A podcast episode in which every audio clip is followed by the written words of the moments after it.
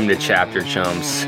We are your chumps, and we're here to talk some chapters. Today we're going to be talking about chapters 13 and 14 of The Hobbit uh, Not at Home and Fire and Water. Um, as always, we got plenty of interesting stuff to talk about.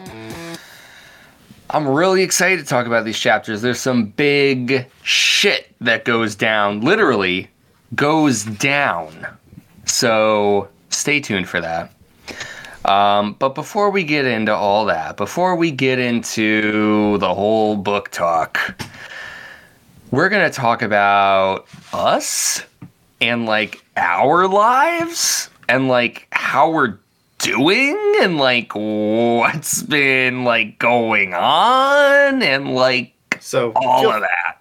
so feel free to fast forward that for the next like 30 to 40 minutes. Yeah, we we should be time stamping these episodes. I, I was supposed to do that because um, the first episode I, I put that in, and then every other episode I'm like, oh yeah, I'll I'll log back in and I'll put in the timestamps. I haven't done that as of the moment of this recording, but ideally, you, the listener, are listening to this podcast, and there are timestamps on it because I have done that in the future. So You you're should make time welcome. this weekend and just just catch up. so you're welcome. yeah. And it's, Um, it's it's a fun game too because like if you follow us on Twitter, it's like you never know if we're gonna post about the episode that we that we uh, just released or if we're just gonna drop I it do. and and you know never tweet about it. No, no, no. I, I there has been a tweet for every episode, but sometimes it comes like four days after.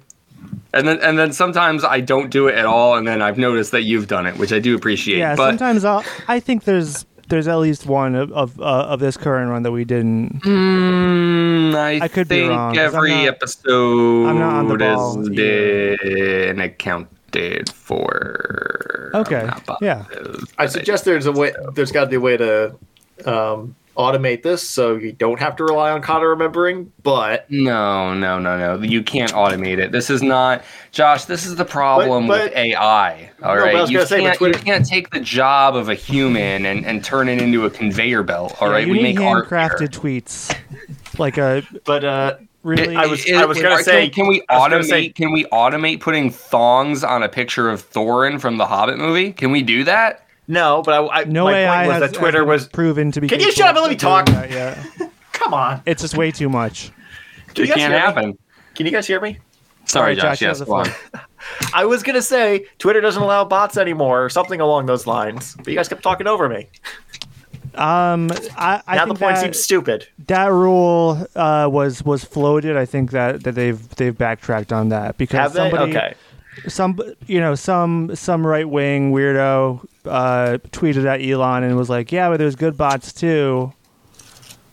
And then he Yeah, was I like, mean, "Oh, I- you're I- right. There are there are some good bots out there." Yeah, he was just worried about that one that posted about his jet. Yeah, I've heard a theory that um, that Elon has actually died, and his Twitter account is updated by a bot. yeah, yeah. I've heard that theory That too. wouldn't be too hard. and that, that um, wouldn't be too hard at all. It's actually a physical bot. Um, kind of a, ro- a robot that just has a phone. Well, no, and and he's he's an Android version of of Elon, s- similar Yeah. to the Joe Biden clone. And Right, the Elon droid. clone. Yeah. Yeah, It's just a Zuckerberg bot, but like two two generations later, so it's a little more human like. Well, there was Hmm. no human version of the Zucker bot. He's always been True. a robot.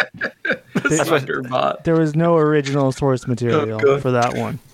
Uh, do do Elon droids dream of electric birds? Of electric tweets. You get, oh, that was rhyme be- that was better. Oh wow! I just guffawed at my own shit, and, and yours was just 20 We're, times better. we're just spitballing though. I, I just piggybacked off of you. So Uh, you know. yeah, I, but, but still, I mean, you know, rats off to you, buddy. Great Right. job. Thank you. I'm on my third whiskey. That's what my Nice. night's like. Oh, good. My third. This is gonna be this is gonna be a If you haven't noticed. This is gonna be a coherent podcast. Excellent. Yes, yeah. Maybe maybe we shouldn't record on Fridays. I, I like to think that it gives me a, you know, an edge. Yeah, I I'm mean, on like a there's- runner's high, but I'm not running at no all. I thought whiskey was supposed to take off the edge. There's no guarantee it gives that me an you- edge, Josh. that you wouldn't be three whiskeys deep on a Tuesday either. So No, well, I mean, I, th- it is true that I could be.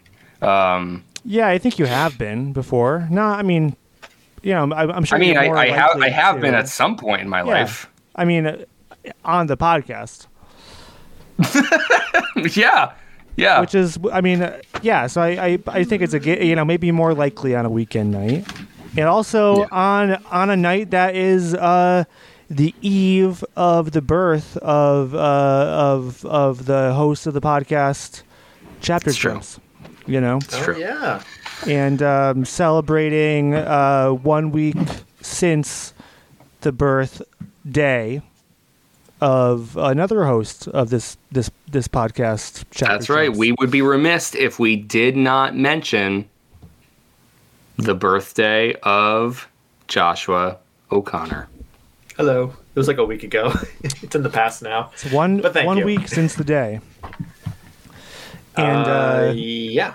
And then forgot my birthday one one Friday day year. until the day of birth Yeah. of the other guy. There's no better way to say what you just said. That was the best Ryan way you could have said it. Uh huh. I, I'm Yeah. I'm uh, talking coherently and in in a very uh, uh, straight line of thought, and Hmm. yep. uh, everyone can follow what I'm saying perfectly. Are you three whiskeys deep? No, I'm about. I don't know, man. I'm I'm halfway through a Seven Up, two liter Is that as of Seven- today? cherry Seven Up. Have you have you cracked that open as of today and you're halfway through it, or as has this tonight. been uh, a as of tonight. I'm, as of today? I'm a little less than as, as of as of an hour and a half ago. Yeah, and, and then uh, my Coke Zero, I, I've I've I'm like one cup into it, so yeah. I'm getting there. Man, you really are some kind of monster. Which might even be funnier if you had a monster energy drink, which I do know you kind of went through a period of drinking, but Yeah, I mean, I, I, I still do sometimes. yeah, you you still ride the monster. Yeah, it's it's just you know a while ago I was doing, you know, one one twenty ounce Red Bull and a sixteen ounce um monster energy drink. And uh I mean it it got to a point where I just couldn't my body couldn't take it. You know, I was getting kind of Yeah, you same- could have died. it was the same. Well, I don't think so. I, I, I it, it, it doesn't really do too much to me, but I was just getting a little bit too wiry for my, my liking. Um, which is you know the same thing as as as my experience with with going you know going through six coffees a day. Um, it, it, it just kind of gets to be overwhelming. It's you know once in a while. I It's almost like a lot of caffeine is bad for you. it is almost like that. It's it it is almost like that. Yeah, i- interesting reminder that caffeine is a drug. So that's cool. Drink I water. mean, I can do it for like for a little while, you know, but then it just becomes like my body's like, oh no, you know, we're gonna cut cut you down to like one or two, maybe. it's good. Not everyone's body does that, you know. Yeah. So, at least your body's looking out for you. Um, so let's uh let's share a little bit. Let's go over the Oh, pros we haven't and cons. Well, we have. We we have, but like let's let's go into the specifics here, lads. Um, let's go over the pros and cons of uh, our past week and a half ish because it's Friday. Yep, something like that. About, about that much. Um, does anyone want to start us off?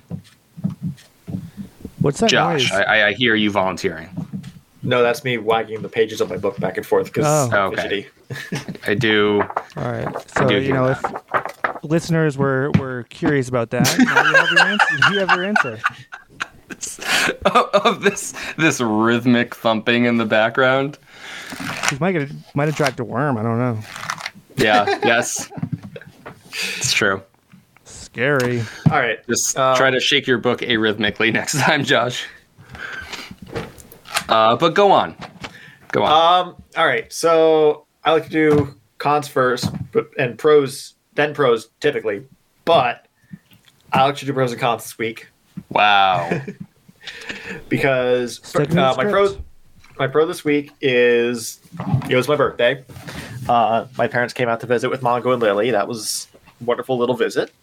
Um, it's had a nice dinner at a restaurant in, in town, and it's not often that it's just me and my parents. Over the last twenty nine years, it's only been about that only been that way in recent memory a handful of times. um, let's see, Nova. Uh, the literally, I, I I went I ran to the store before they they came over, and literally when I got home, I I walked in and found Nova had torn her uh, indestructible bed in her crate while I was out, and I was texting my parents that right as they said they were leaving to come over. so, great timing there. But uh, my con this week is uh, my car had its alternator die again almost six months to the day from the last time it happened. Yeah. Oh. Thankfully, everything was under warranty this time. And all right, so this is I, I don't know if I talked about it when we were doing Hitchhikers or not, but um, about six months ago, I went to a friend's wedding, and on my way out there, the alternator died, and it was may I was maybe two hours from home. Uh, I I I was up in uh, northern Massachusetts, and I'm on the highway and I notice my my radio's dying, like like resetting, like the like losing power, turning back on, resetting. Um, and I'm getting I'm like five minutes from the hotel, so it's like, all right, let me just make sure I got headlights when I uh, get off the highway, and if not, I'll text another friend at the wedding to come pick me up, and I'll deal with this tomorrow. Um, didn't have headlights, so I had to text my friend. Turns out, I, I found out later after good uh, the good thing about going to an engineering wedding is someone's going to have one of those car uh, diagnostic tools in their trunk at the wedding. So uh, turns out i was literally five minutes away from being stranded on the side of the road. And uh, when i tried to drive to an AutoZone to get the battery replaced the next morning i couldn't even make it out of the hotel parking lot. Uh, so I had I got towed to a to a Firestone, got the alternator replaced, and that was a whole ordeal where I had no idea if I was going to be staying at another hotel that night. Um, and I had I had a coworker watching my watching Nova while I was gone, so I was keeping them up to date, keeping some of my other engineering friends up to date, keeping family up to date. It's like, all right, looks like they're going to get the part, all that bullshit. Very expensive, especially right after my my London vacation. Uh, it sucked. It was in the past come around to Christmas, and I notice that my the stupid light is on again. It's like, huh, that is a problem. I am about to drive two hours back home from from my parents' house, so I, I pull over to get it checked out. I will still in Clifton Park, and the light goes out when I park. It's like, all right, the battery's apparently charging again. Maybe something was just stuck after sitting out in the snow for a week let's continue on the journey. If the light comes on again, we'll pull over and figure it out. Light didn't come on again, made it all the way home. Everything was fine all throughout January. I started noticing light was coming on more and more when I started the car. And it's like, all right, I got to take this back to Firestone because this is going to be a problem again. I can feel it. I was, I was, I called the same day I was out uh, that my parents were going to come out last week. I figured, all right, if they can look at it today, I can I can drop it off with my parents. we can go have dinner and pick it up the next morning before my parents leave.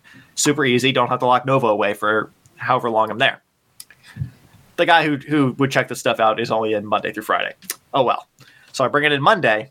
I'm on my way there. I live literally around the block. And in the half mile it takes to get there, the same like radios dying, Yeah.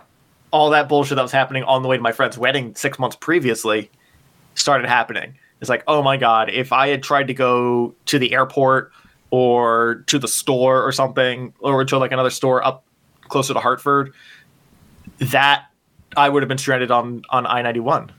I would have been stranded on the side of the highway, and got it got it in. They took a look at it, in and out, less than an hour and a half the uh, they they said the the alternator was a crap part that they had put in. Not too unsurprising for a rush job, but also kind of disappointing because it was so fucking expensive. Yeah. Uh, but they replaced they, that for they free. said that they were like, we we we fixed your car, but we did it bad. we we gave you a piece of shit. Like, they they said it was a uh, basically it was a lemon. yeah, Uh, to put it in more car friendly terms, it the part turned out to be bad. Is kind of the closer to the exact language they use, but this was already a week ago, so I'm kind of losing the details in It my wasn't mind. their fault. It was the the manufacturer's fault. Mostly, yes, and the uh, the the other Firestone up in Massachusetts that installed it. So, um, so yeah, they replaced. They got a new alternator in for free, and they had to replace the battery, and I only got sixty bucks off for that uh, because they had it was a little older, but they had al- they had put in on that one too earlier. But all in all, for something that could have been a hell of a lot worse, it was only two hundred bucks for the for the battery and the which is a little high for the battery in my opinion, but it should last the rest of the life of the car. I hope. I want it Yeah. to. It's not going to now that I've said that. But how no, was- you'll you'll be fine. You'll be fine. Mm, I dodged a bullet this time. I, I really did. I was telling the, the mechanic, it's like, yeah, this this happened to me almost exactly six months ago, except I was on the way to my friend's wedding and like on the side of the highway. I was literally minutes away from being stuck on the highway. Here I am. Holy shit, good thing it happened to me when I had scheduled to bring the car in. so Yeah, I mean that's a whole ordeal, really. Um, so what? An alternator like uh, is related to your battery and controls like the electronics in the car. the alternator is the part that is driven by the engine and recharges the the, the battery. Hmm. Um, I don't know if it handles. No, it, it wouldn't handle the electrics in. I'm sorry, the electronic devices in the car because those run off the battery. Um, but it's why the battery keeps starting over and over again for years at a time. It's because it re- recharges when you drive the car. Uh, but they but they tested the battery that was in there. They said out of 700 crank cranking amps that it's rated for, meaning when you're trying to start the car, it can draw up to 700 amps. It was drawing 10. That's So low. it, was- it, it was very low. That's very far away from 700. Yes. Yeah, I was like, holy shit. it's a Wow. 16 year old car. That's just going to happen. But uh, it was so much closer to being a lot more. Now you're good So for in another a way, six it's, it's also kind of a in, pro. in a way, right? In a way, it's like it kind of like the con is that it happened and it sucks, but yeah. it could have been worse.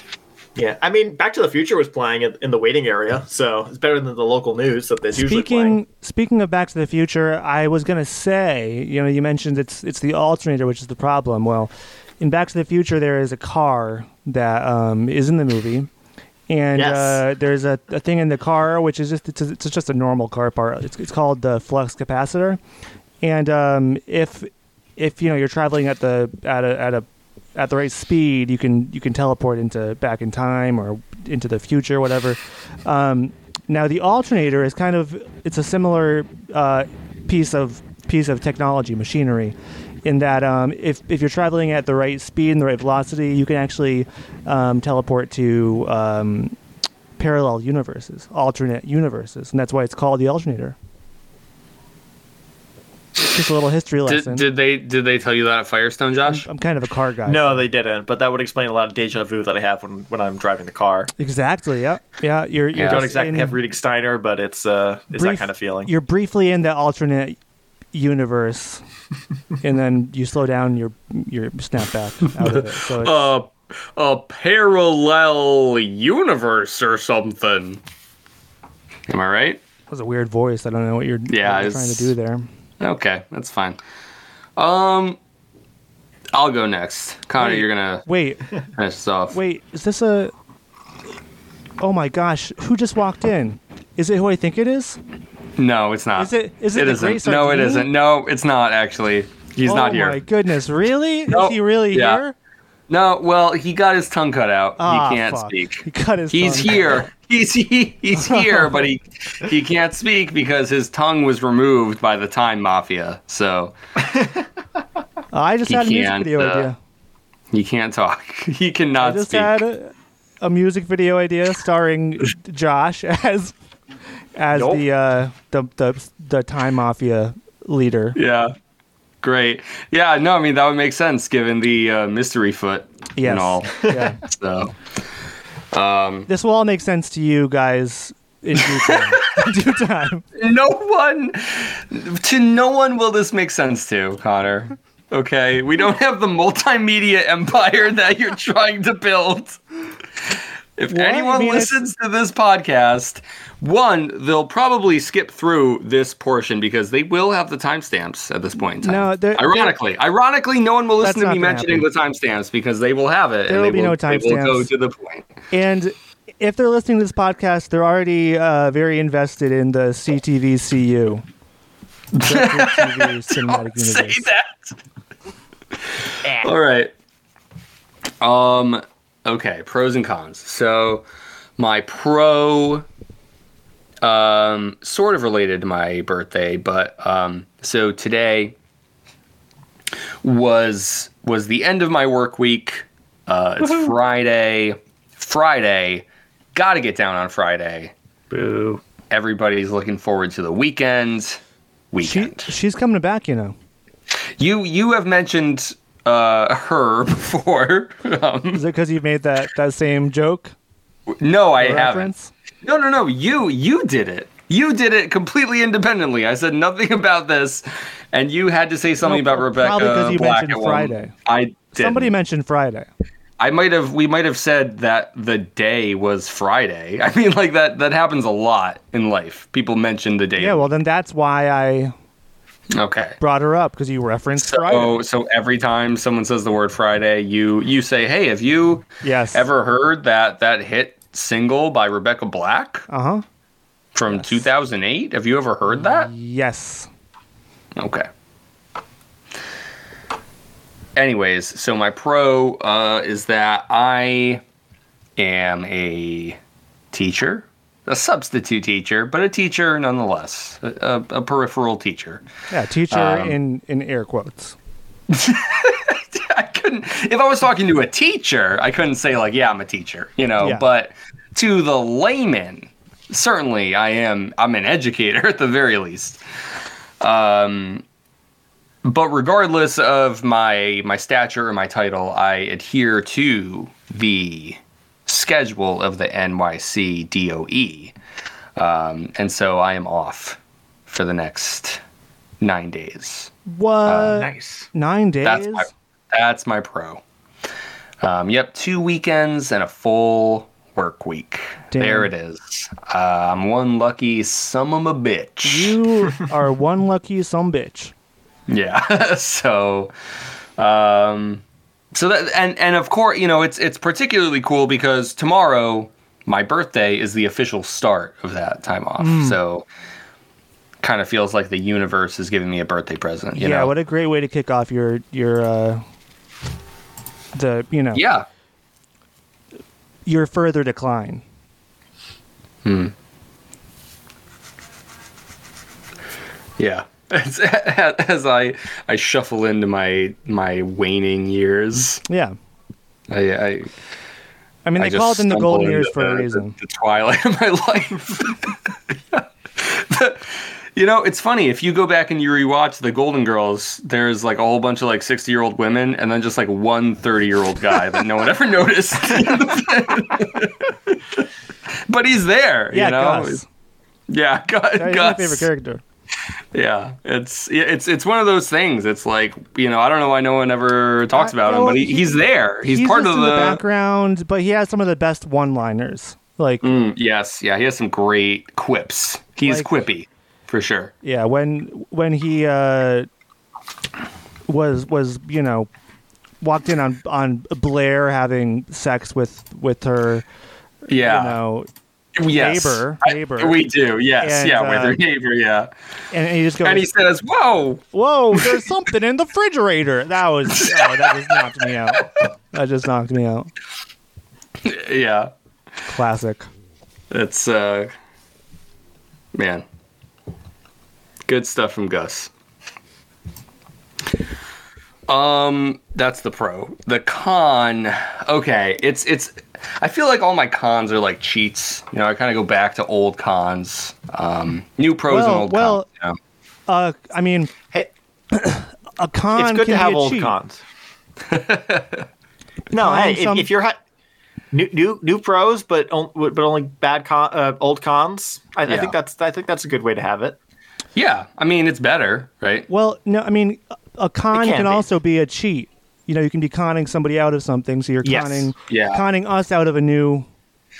I guess. con, I guess. so it I mean, works. it's it's it's it's it's a cyclical con, to be more accurate, because um, I'm here to report that as I as I continue through my book a month, um, and I'm, I'm reading through the book, um, Parable of the Sower by Octavia Butler. This last week, I've essentially read like nothing. Um, I'm I think I'm almost nine. I'm like 90 pages in uh, to a 340 page book, and um, and of course, you know, my goal is to finish by the end of the month, which is like 12 days. Um, It's a short month. Yes, yeah. I mean, um, it's it's kind of goes back to the whole like I can do it, and I am completely planning on doing it. And of course, also I'm going to find myself with more free time this coming week.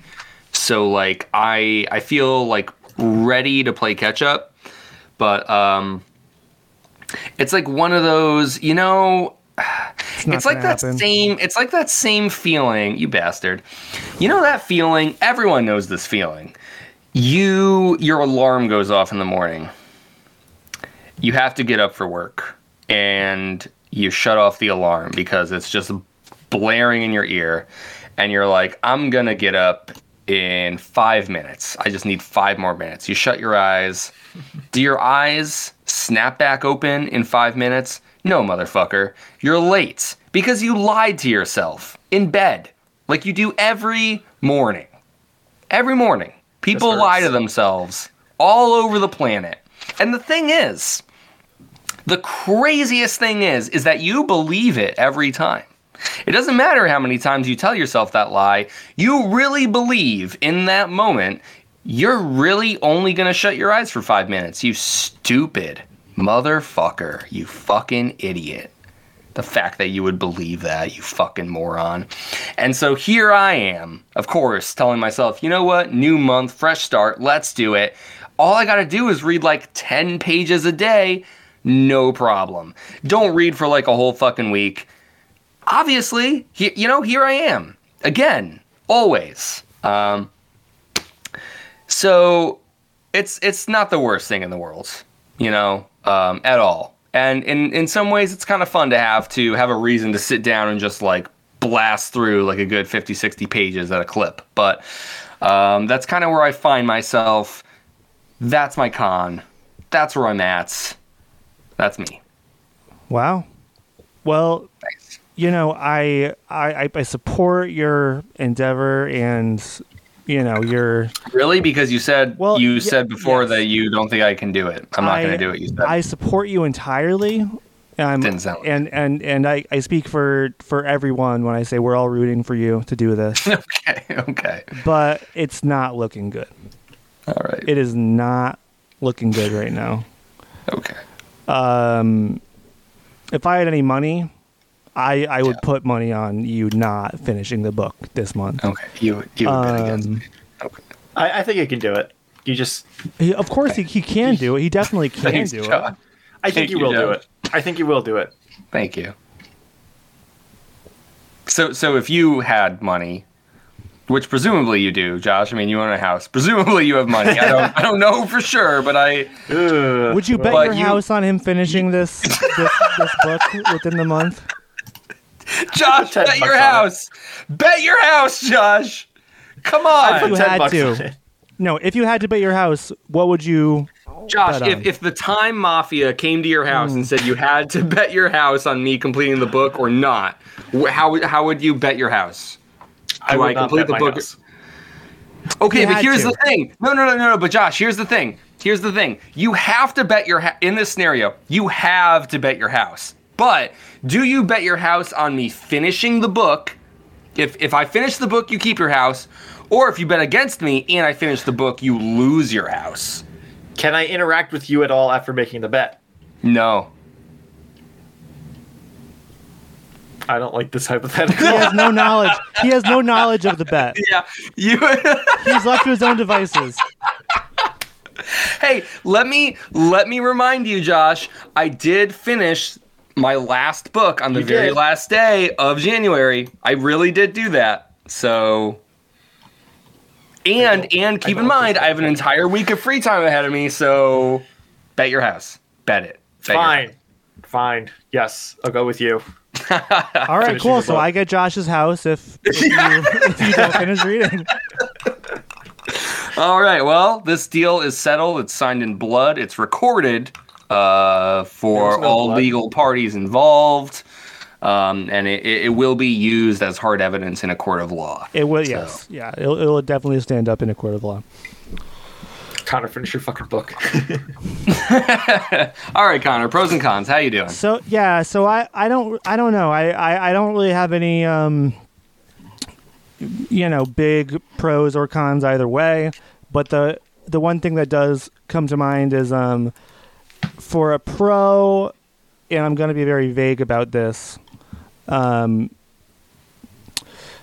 But I I I have begun work on a new podcast, uh, where I'm interviewing people and uh, that's been it's been very fun, kind of exercising those muscles. I have not been a podcast host for uh, for a few years. Um, I've been the co-host, which has been fun, but yeah, it's a it's a different different thing.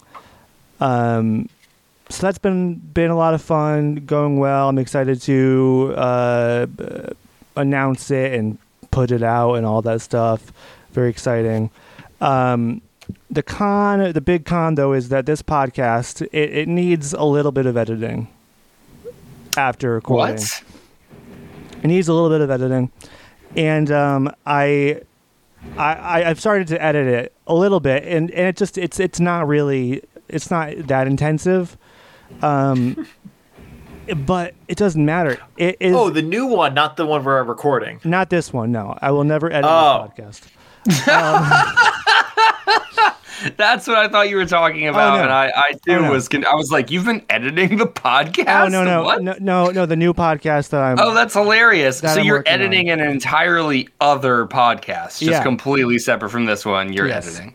yep. Um, That's wonderful. Go on. So so yeah, I, I've, I've had to edit a little bit, and it's just the most fucking excruciatingly boring thing I've ever done. I just I fucking despise it with all my being. I mean, I I, I hate ha- having to listen back to what I'm saying. I you know even if I speed it up, I sped it up um, 25%. It's still excruciating. Um, and I mean, my, my hope is I get to a point where I get the, I've got the the structure and the formula down where I don't really have to do as much editing, even though it's still a, a minuscule amount. Um, but that's that's been driving me a little bit nutty, and so I've kind of I get it. I've realized once more just how much I despise podcast editing. I see. It's funny. It's reinforced your uh, your opposition to it. Yes, correct. If any- yeah. Yep. Yep. Great. um, it's funny because um, I remember as uh, Connor, you and I started uh, Dune Dudes, and as uh, you know, the three of us went through our first iteration of Chapter Chumps Hitchhikers. As you know, I've, I've listened to all those episodes. Um, and it's it's not just because um, I'm an egomaniac and I like the sound of my own voice. It's not not that. I'm just saying it's not just because of that. Um, because I, I, I remember in the beginning listening to like all my little vocal quirks and also like being in complete agony, being like this is horrible. Um, but two things happened. One, there's certain um, aspects of like my manner of speaking that I've come to just accept. I'm like, that's just the way that I sound. And 2 I actually feel like as I've listened to myself back on the podcast, I have changed things in very minute ways uh, because I have listened to myself over time so much. Where it's like, oh yeah, I don't like that I do that, and I am just literally never going to do that again. Um, I don't even know what they are anymore because, as far as I know, I I don't do them. Um, Yeah, but if I think if I went point. back to like Dune Dudes episode one, I think I would be like just trembling with you know with with embarrassment. Um, of course, you know nothing that we do or say on these podcasts nowadays is Oh, no, it's- you know it's all it's all it's all very professional. it's all great, you know. But uh, but, But, back I then, mean- yeesh, you know, it's like yikes. Yeah. Well, yeah. I mean, because because this is the, it's it's the first episode of a new podcast. Um, I, I mean, I'm. I'm intimately familiar with with my mannerisms and my quirks and stuff, everything I love and hate. Um, there's there's two things that I I don't like about re-listening.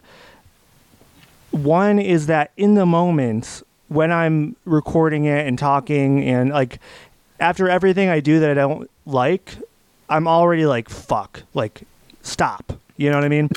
I'm like already in my head about like why are you why are you doing this? Yeah. Why are, why are you using that phrase or whatever? Um, so just having to hear it again is like just very annoying. Um, and then two, in an attempt to, you know, speed up the process, as I said, I, I was listening to the show back at 25% faster of a speed. And I, I, I just kept on feeling like I sounded like Ben Shapiro because my Oh, voice was so dude. high and I was talking so fast. Well, I- I that's was not like- on you. well, That's yeah, I that's know. that's the speeding up of your I know, voice, man. I know, but it was like it was just very annoying. So um, yeah. I yeah, I'm, I'm gonna work towards less editing with with this new podcast too. But it's just Yeah. it has to happen um, That's for the beginning buddy. of it. So, but yeah, that that's that's it. Everything else is the same amount of shitty. You know. Yeah. That's yeah, no more or less shitty than usual. Just Exactly. the ex- the acceptable amount. Um Not, I mean, know. not, I wouldn't even say acceptable, but the livable amount.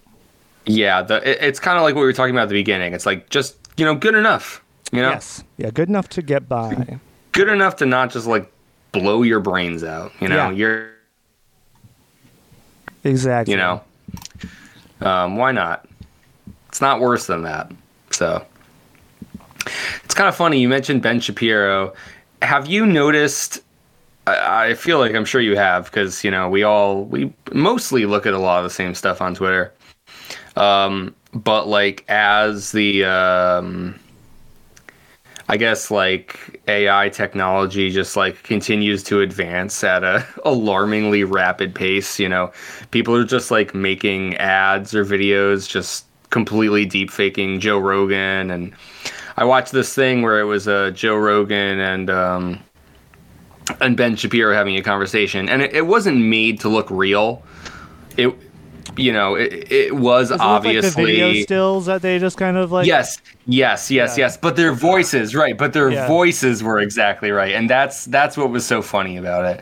Um, and it's just crazy that like you know like we literally watch this technology just get better and better right before our eyes. Like week after week, it improves. You know, and and and by people viewing it too, like it, it creates that cycle of of. Uh, the interaction itself, like, literally improves it. Like, it, it, It gets better learns, because so many people engage with it Exactly. yeah. um and it, it's just it's it's one of those things like it, so often we just find ourselves at the the cross section of the mundane and the freaky and it's like you know you scroll through not even thinking about it half the time but it's like you know we we kind of are in, in these like very small uh you know indeterminate separated kinds of ways like creating this this thing that talks back to us. And um it's it's strange to hear what it what it ultimately becomes and, and what we make of it and and how we interact with it and and what people are to do with it you know? It's like it's really really fucked up that you know already you know people are are dealing with uh deep fake videos uh, you know not not to like really get into it but like you know people are already having like videos of like porn made of themselves Yeah. and it's like There was a big like like shit shit like that is you know controversy the other week. I don't right like I don't want to want to harp on it necessarily here because I, I do want to talk about the book but like it's just there there is no place that people won't go you know if if given that allowance if Yeah. given that that technology Yeah. and um it's it's just so strange to see it like reflected back at us in, in like a, a million infinite different ways like you know even just seeing like joe rogan and and ben shapiro talk about ratatouille like i did like a couple hours ago it's like ha ha ha that's funny but it's like no it's not. I mean it, the video is funny but like the thing that it is and the thing that it could be is like really alarming. Yeah. um, i don't like it. I don't like the world that we live in most of the time. It's we're, pretty we're kind up. of we're kind of heading into a wild west period with this new technology where you know there, there's really not not fully enforced or enforceable like regulations and laws. And like a lot of people are going to do a lot of things that are like really fucked up and um regardless of of the law like wh- where it's it's going to be a world where like we we, we can't um tell you know reality uh reality um apart from you know v- virtual reality or or Yeah. uh, AI and so it's it's um yeah it's it's uncharted territory and I think yeah absolutely I think even with regulation and and laws on the books, it's I mean, there's only so much you can do. Uh, yeah i mean how do you how do you stop that like there eventually there will have to be some kind of reverse engineering process Yeah. where where you will be able to determine if a video that looks flawlessly real you know ha- has been deep faked because like people love to zoom in on pictures and you know they'll have like seven fingers on one hand and it's like ha ha ha you stupid fucking idiot. But like you know obviously the, these are just um, stepping stones. They're just wrinkles. I mean eventually we will be p- producing like literally perfect images. Like you can make anything. You, you can make whatever the fuck you want Yeah. and it'll look perfectly real. And there will have to be some sort of system in place to um, to be able to take a essentially real looking image next to a, a photograph or a video of actual reality and be like there has to be a way to to determine the difference. But until you know that point um, there probably will be a very very strange and difficult transition period that that really will damage so many people Yep. Yep. it's uh And I mean, it's, You know, it's- I, I wish it was just Ben Shapiro and Joe. Rogan talking about Ratatouille. Like that'd be great, but it's it's crazy for us too because like we I mean we've lived our whole almost our whole lives on the internet. You know, from a very young age. You know, we, Yeah. we've been on the internet. We've been there's pictures and videos of us scattered throughout, just just everywhere. You know, on the web, and like undoubtedly, AI systems like have our data, our image and our voices and our, you know, whatever. Um, so it's it's it's just weird.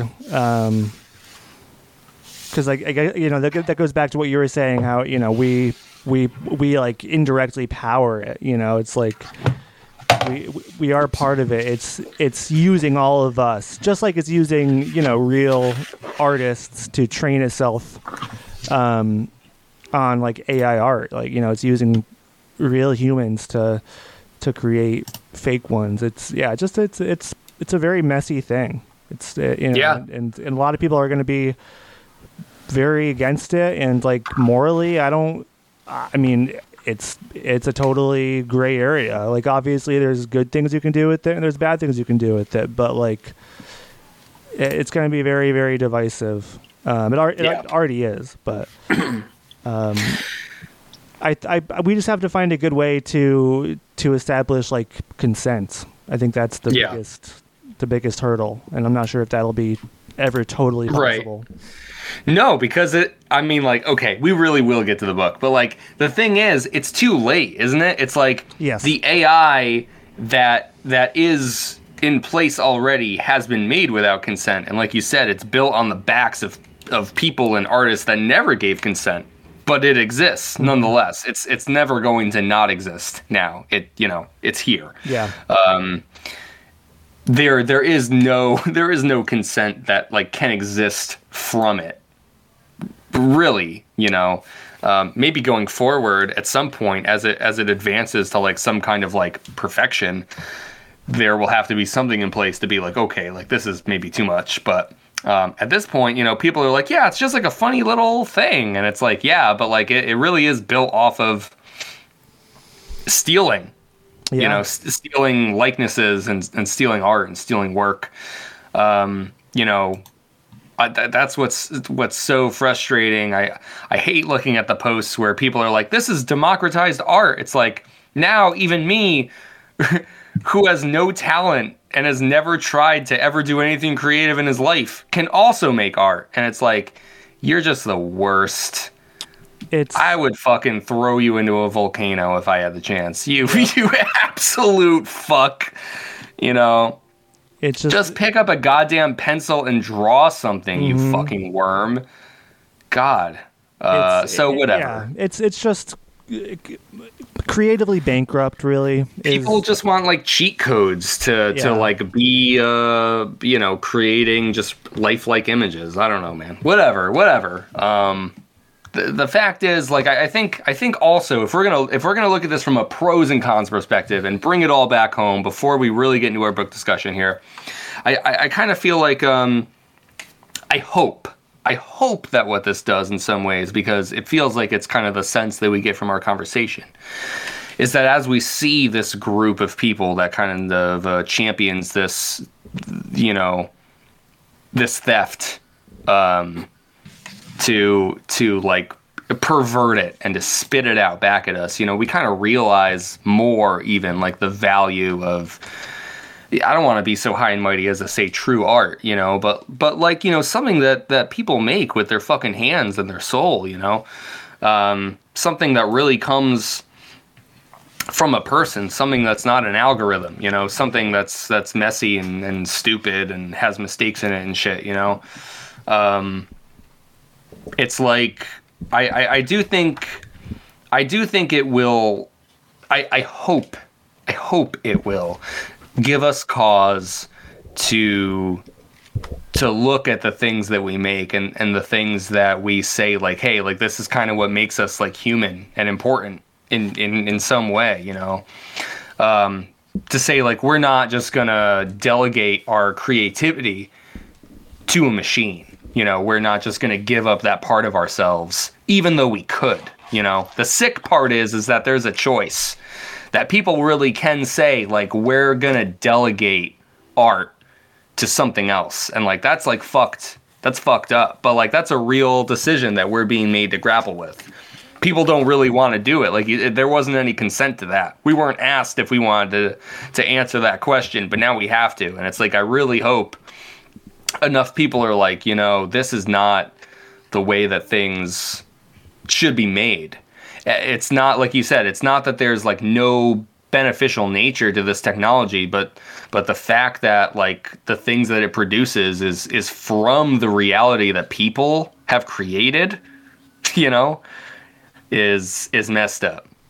Absolutely. So there we have it. Well said. Well i mean just un- until we get to our butlerian jihad Dude, I, yeah, I mean, every day, just like Dune becomes more and more relevant. N- that's why it's it's like every every fucking day Dune becomes more relevant. It's a history book. That's all it is. It's a future history book. All right. Let's talk about our like our uh I- it's it's funny because Dune's the future history book and within like the canon of uh, Lord of the Rings like this this series is sort of a it's like a true history book. It's like a past that was lost that readers can unearth. It's something that's like beyond history. It's prehistory. It's uh it's like true history, you know, way way way before. But but Tolkien also weaves his stories into our reality. Um we don't get that in The Hobbit and it but but my understanding is that that's that's his case too. Like that's what that forward is at the beginning talking about the language of the books and this and that. Um that the hobbit and the lord of the rings is meant to be taken as something like part of our reality and not separate from it. I mean, this can't be a, an actual history of Middle Earth though, because it's not formatted as a song. Yeah the whole thing needs to be a uh, Sorry, need to lighten it up after that very heavy conversation. Uh, yeah, no, not a part well, of. I I guess I had more to say than I thought I would, but that's that's where it went. We're done with pros and cons. We'll put the timestamps in. They'll be in there. Yeah, you don't have to eventually, they will to be this. in there. You don't have to listen to this if you don't want to. About 50 minutes. Criminy football head. Are you fucking serious? About 50 minutes? I'm looking. I, my backup timer has us at 52 minutes, and I started a little bit before Connor did. So All right. Yeah, we're at 51 minutes. All right. Let's talk about the Hobbit. hey, good thing Um, for Friday. We don't. Have, I don't have anywhere to go. Chapter 13 um Not at Home. Which was originally going to be one of the titles of the the Spider-Man movies from Marvel, but um, they they realized that Tolkien already had had had dibs on that one, as it were. Um, so they had to go with No Way Home, but not at home. Um, this chapter, yeah, you know they didn't have to do that. They they could have gobbled it up and consumed it and and shat it out into a, a dark reflection. But um, yeah, you know it's sometimes you you gotta you gotta give even the goblins credit where credit is due. Um, chapter thirteen, pretty much uh the dwarves and Bilbo. You know where we left off, Smaug um, destroyed their their only exit to the outside. Uh, so that magic door was ruined. So they're just sitting in like this dark tunnel that leads only to to uh, the dragon's lair. And Bilbo's already been there twice and has been like, "Wow, that's like fucking that sucks. Like, let's not do that." So they just sit in the tunnel for like a couple days, like two days or something, yeah, we. and then eventually, right? we, we later learn it's two days, but they have no idea how much time is passing. Yeah. Um, eventually, they're like, well, if we sit here, we're gonna die anyways. Like we, this is not a solution. They don't hear or see anything, so they're like, okay, Bilbo, you go check it out. We'll wait here. So Bilbo, being the the badass mofo that he has become, uh, ventures ventures out, um, and he's like, "Hey, yeah, you know, seems seems okay." I think they I don't know, something happens. I think maybe they go down as a group actually, but but Bilbo truly ventures out into like the treasure hoard. um, Yeah, they- his- He goes his own. first, and then and then he's like, "It's definitely clear." Then the rest of them come. Then he goes even farther. Yeah. Yeah, Um, they, right, because they follow the they follow him down the tunnel to the treasure room, and then he ventures into the treasure room, um, just to prove that uh, Smaug still isn't back yet. And then they start they the others start to trickle out, and they start looking for start looking at the treasure. And like Connor said, he Bilbo ventures a little further into the tunnels, and then they uh, work their way up. Right, right. That is it is important that Bilbo goes first because um, he he finds the Arkenstone um, and discreetly pockets it for himself. Puts it in his pockets. Yeah, his pockets is. Pockets. Sounds like he's under the influence of a certain ring. Uh, yeah, maybe. It's interesting because I I feel like my understanding, not to say like, hey, this is how it is, but I think like if it were really the ring, I don't even think he'd give a shit about the Arkenstone. It's like once the ring has you, it's like there's only the ring. Um, Yeah. But As we're we're only here at the Hobbit, so who's yeah, to say? as as I recall from the mo- the the Peter Jackson adaptation of this part, um, the Arkenstone was what was causing this, with potentially some hint of dragon magic going on. yeah. So So you think Bilbo is I a, think is, is immune to the ring's power? I'm asking the hard question. well, it turns him invisible, so he's not immune to that bit of power. I don't know what else you're talking about. All Yeah. right, I'm sure.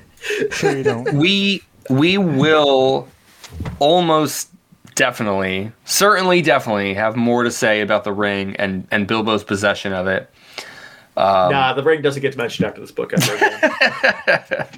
yeah. Lord of the arkenstones um but it, it is kind of funny reading through this book and being like hey should this happen? Should that happen? The fact is i think there's just not enough context. I think it's possible that the way the ring works in quotes in the hobbit just could be different from the way it works in the lord of the rings for some reason that we are not aware of um, i'm really not sure hey, I I accidentally bumped my microphone. Do I still sound okay? Yeah, you sound good. Okay, just making sure nothing changed. Um, but uh but yeah so bilbo takes the arkenstone there's a line there where bilbo's like he knows he shouldn't take it this could maybe be a problem in the future but like he wants it it looks really cool Yeah, um pretty rock. yes. Yeah. This i mean is- why this- not? This is worth all the treasure I was promised. yeah. Yeah literally right. He's like he it doesn't matter if he gets anything else. Um but yes it he he's definitely aware in the moment that this is like off the table. But he's just gonna take it anyways. Um we even find like as Thorin and the rest of the group come through we see like Thorin's looking for the arkenstone doesn't see it but like we know he's searching for it Yep. um um there uh, there was something here too that I wanted to mention on page 219. Well, I guess just to to finish the summary, Josh was mentioning this too, but okay, like yeah, Bilbo goes out into the treasure room, gets the Arkenstone. The rest of the dwarves come. Um, Thorin leads uh, the group through the rest of the palace. He's like, "Hey, I remember this shit." Like, for the first time, Thorin actually does something and and leads people, and is able to be actually useful. Um, so that was cool. And then they kind of get out into the open. They still don't see Smaug, and Balin or Balin. Um, is like, yeah, well, there's a watchtower on this side of the mountain. Let's go there. We can kind of regroup, and hopefully, if Smaug comes back, we'll be fine.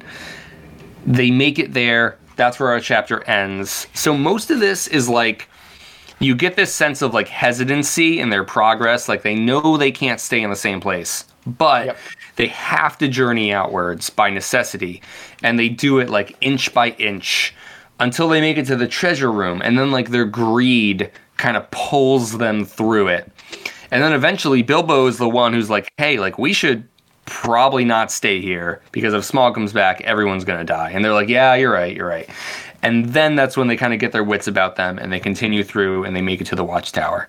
Um, most of this is really just the group going to a better, a safer place while Smaug is elsewhere. And we find out what that elsewhere is in the next chapter, which is pretty interesting.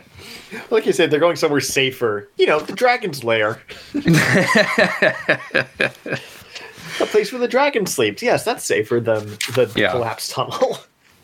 Um, but I, I I think I'll start with some of my notes here if you don't mind because. I only have two really quick ones, so go ahead. yeah I don't have a lot either but um on I'll be interested to see if our notes uh, align here but on page 219 of my copy um there's this line here as um Bilbo is given this suit of armor. It says, With that, he put on Bilbo a small coat of mail, wrought for some young elf prince long ago. It was of silver steel, which the elves call mithril, and with it, it went a belt of pearls and crystals. And I read that, and I saw mithril in italics. And I thought to myself, holy shit, did Tolkien invent mithril? And then I immediately looked it up, and he Yep. did. Interesting. He invented mithril. Um, I feel like Josh, that might come as a shock to you, Connor. I don't think I- that'll really mean much, but Hey, what the fuck is that? So I uh, I remember thinking that exact same bit when I was reading that part, like exact same thought process you went through. yeah, Uh, but I didn't write I didn't write a note this time. Uh, I'm not sure why. I didn't bother to look it up either because I assumed it was either okay. This is either a Tolkienism that's bled into the rest of the fantasy fantasy genre, or it's something that already existed and Tolkien just elevated it yeah, uh, which used to be the uh, the entire point of the Hobbit and the Lord of the Rings to the uh, to the fantasy genre.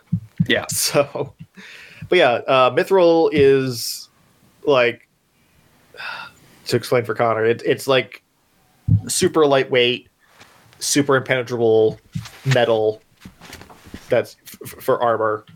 So like mithril armors in D and D would like make you immune to crits, stuff like that. yeah. It's basically magic steel. Very cool. Yeah, and the thing is, I like that Josh mentioned D and D. um, because like I, you know, I think as you guys know, um, I'm a big Final Fantasy fan. I've played through a lot of them, and even in the first game, the very first fucking game, there's mithril armor you can buy, and it's at an elven shop, and uh, like, I guess it's just crazy because the thing is is I always knew that the original Final Fantasy game and by proxy the series in a sense was built off of D&D. Like th- that's always been true. There there are enemies ripped straight from the pages of the monster manual. You can fight mind flayers uh, in Final Fantasy 1. oh Um, shit! Yeah, I did not know that. yeah, no, I mean like Fi- Final Fantasy 1 is essentially like just a D&D campaign. It really is. There's like practically no story. You just build your class. Anyways, I'm not going to get lost in the weeds there. But um but I've always associated Mithril with Final Fantasy, but I've always known that it came from D&D. But it turns out that D&D got it from Tolkien. Tolkien fucking made Mithril. And uh, that's just like really crazy because like the the huge broad brushstrokes is like yeah D&D, Final Fantasy, like massive pillars of modern day uh, fantasy fiction as well. But like mithril is in everything. I can't even tell you all the things I've seen the word mithril crop up in. The fact that Tolkien made it is just like I mind blowing to me. Mind blowing. um, that was like really cool I because I've seen not- it a lot. I hope I'm not conflating mithril and adamantine or something in D and D. It's been a while since I looked at anything other than like No, no, I mean, you'll you'll definitely find it in D and D. You're right to say that, Josh. okay, Absolutely. Um, so, anyways, I, I wanted to mention that because it was just cool. It was just cool. I saw it. I was like, It is cool. Yeah, I was like, you're a nerd really? like us. Um, and then I, I just I had to put the book down and, and look it up. And you know, sure enough, there's like a whole bunch of other people asking the same question. You know, it's like I literally clicked on like a Reddit post that was like, "Did Tolkien make Mithril?" And it's like, yes, yes, he did. There's like a thousand people that are like, "Yeah, isn't that nuts? He did that." And You're it's like, yeah, alone. that is fucking nuts.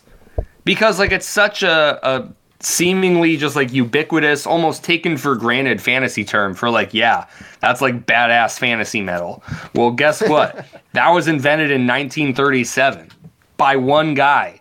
So um, I just wanted to mention that. That was really cool. Yep.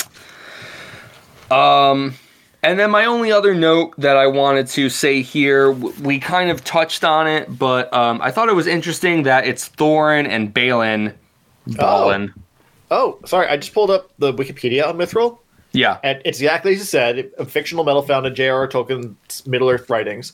It appears in many derivative fantasy works by later authors. It is described as resembling silver, but being stronger and lighter than steel. Tolkien first wrote of it in The Lord of the Rings, and it was retrospectively mentioned in the third revised edition of The Hobbit in 1966. In the first 1937 edition, the mail shirt given to Bilbo Baggins is described as being made of silvered steel. That is interesting because we have talked about changes that were made to The Hobbit, especially given after the publication of Lord of the Rings and the like blown up importance of the ring that Bilbo gets in this book. I've heard some of the biggest changes come from chapter 5 Riddles in the Dark. Um, but that that's another cool uh, thing to add on to here. So Yeah. imagine i don't know it, it almost it's one of those things where it's like a lot of times i think time has a lot to do with this the passing of time i just mentioned final fantasy i just want to give a quick example but like I, I wanted to go back and play through like the older games. And when i got to final fantasy 3 there there's not an official um, english translation of that of of the nes game. Um, the only English Final Fantasy III game you can play is the DS com- complete remake, and then they did the Pixel Perfect remaster very recently, but whatever. Um, but I wanted to like play the game. I wanted to play like the game the way it was, you know. So I emulated uh, Final Fantasy III, and then I got a fan made like translation. But all that's to say is like a lot of times I consider like the original release of something like that's what the author did. That's what it is, you know? But with this, I don't I don't feel like, oh yeah, I need to go back and reread like the original publication of The Hobbit. Like it's funny because I feel like being a Star Wars fan too, Josh, it's mm-hmm. like so much of our knowledge of the original movies and how they were changed kind of like colors our perception of Star Wars and the way we like interact with the canon and yet we're like coming to Tolkien as if like the special editions are the originals. You know, like we don't really know what the original publication was.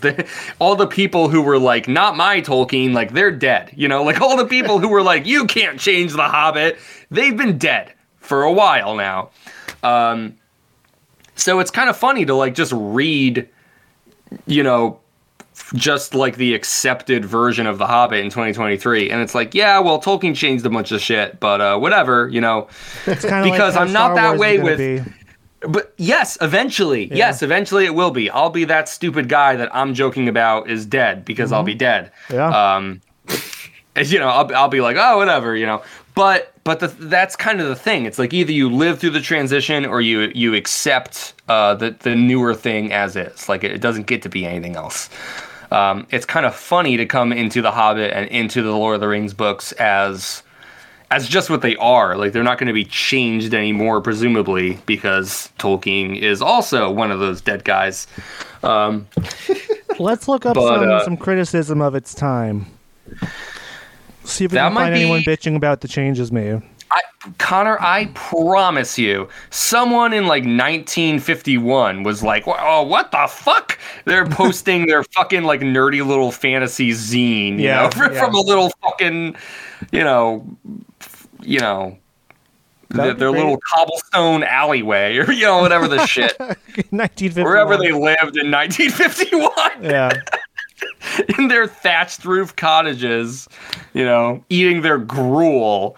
It's all they had in 1951. It's true. And then It's in true. 1952, society was born. So that's an interesting Yeah. fact for you. Um, That's when George think I went off Washington changed it all. I think I went off on a bit of a tangent there, A but little bit.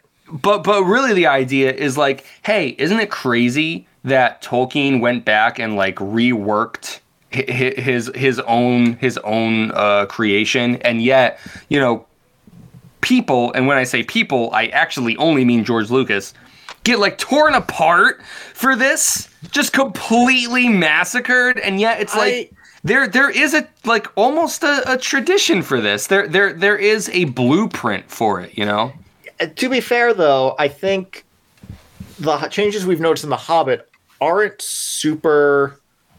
Um, aren't like super story changing. They don't affect the flow of the book and how it reads. I mean, if if you hadn't brought any of this up, I would never have noticed this wasn't like an, an edited, like a, a changed version of The Hobbit from what was published in 1937. Um, Well, It- right, and similarly, Josh, if you only if- ever watched the special edition of Return of the Jedi, you would go, "Oh yeah, they just like play this song in Jabba's palace for six minutes. That's just what the movie." Yeah. is." Right. Well, but that does break up the flow of the movie, and but you wouldn't is- know that. You wouldn't know that because you wouldn't have seen. I, I guess my point is, if you're only ever presented as the changed thing, as its original form. You have nothing to compare it to. I think Right. the problem with Star Wars, I'm not saying the changes are good, by the way. I agree. I don't like them for the most part. Actually, some changes are good. That's a whole other debate. I think we'll talk about that are. when we read through on. But but the fact is that like we are coming to these Tolkien books on their own terms, with with only being Yeah. aware of the changes in in hindsight. right. And I, uh, what I'm trying to say is, I don't think the changes in the Hobbit are on the same level as the ones in, say, Star Wars. I, I think the, I think you're trying to compare two different levels of changes, and it it your point of if you grow up with the changes, you're not going to care is, is perfectly valid. I, I totally agree with that, but I'm, I think it wasn't as noticeable in printed media with The Hobbit, and there there's not they're not as drastic of changes. Like it even says here, it still says that it the this mail given to Bilbo was of silver steel. It was of silver steel, uh, which the elves called mithril. A- It like it's literally adding like a third of a sentence. Right. Whereas Star Wars, it's like, yeah, we're going to insert a, a previously deleted scene with crappy CGI. That's why people were yeah. We're gonna I mean, we're gonna shift right. we're gonna shift Han's head onto his shoulder to make it look like he's dodging a laser bolt. You're right. I I think that's where the, the complaints the Star Wars edits come from, and things like oh the the boxes around the Tie Fighters are gone because they have better uh, cropping technology. That no one talks about that. yeah.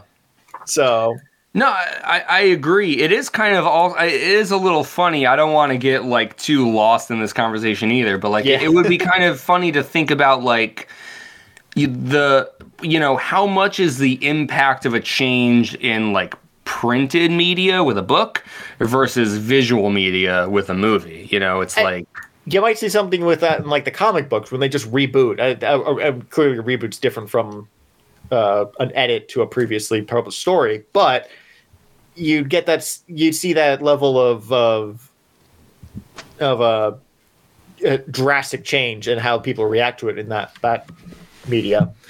Uh, but off the top of my head, I can't think of anyone complaining like, "Oh, the the 1974 version of this book is way better than 1924 version." Or, or the other way around. Like Yeah, they, they no, ruined no, it, I- they ruined it in the edit.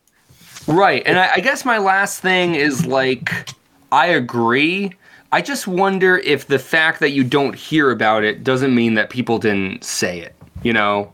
And, Or- and that's the other that- part. We're, we live. We were talking about this earlier. We live in the age of the internet where those very those minor voices get amplified so much it just becomes its own meme. Like I probably wouldn't have been able to list off those fucking Star Wars edits be, if it wasn't for the internet just blasting it all over the place. It's like top five changes in Star Hmm. Wars, which as someone Yeah. who's dabbled in uh, uh, CGI stuff before, it's it, it's interesting on a technical level. Like I could see why they tried to make some of these changes, but some of them just yeah, that could have been left out.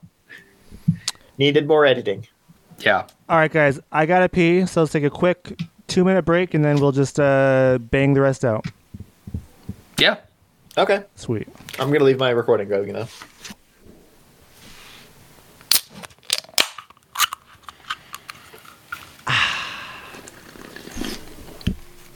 Okay. So from whiskey to Yuengling.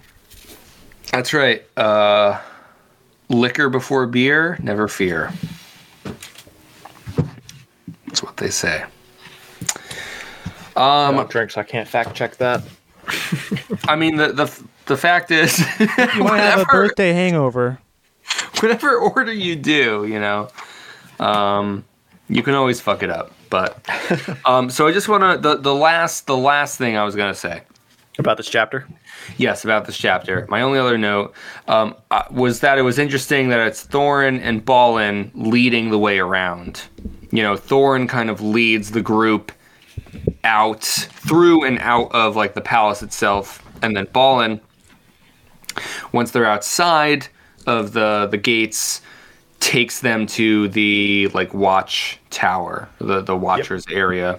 Um, and last episode, we were like, how old are these dwarves in particular? And you know, I, I thought it was interesting that um, like we kind of get to see their, I guess their their knowledge and their experience in action. Like it's very clear that the reason they're the ones showing the other dwarves and and Bilbo around is because there's the they're the only ones who have experience of actually being here.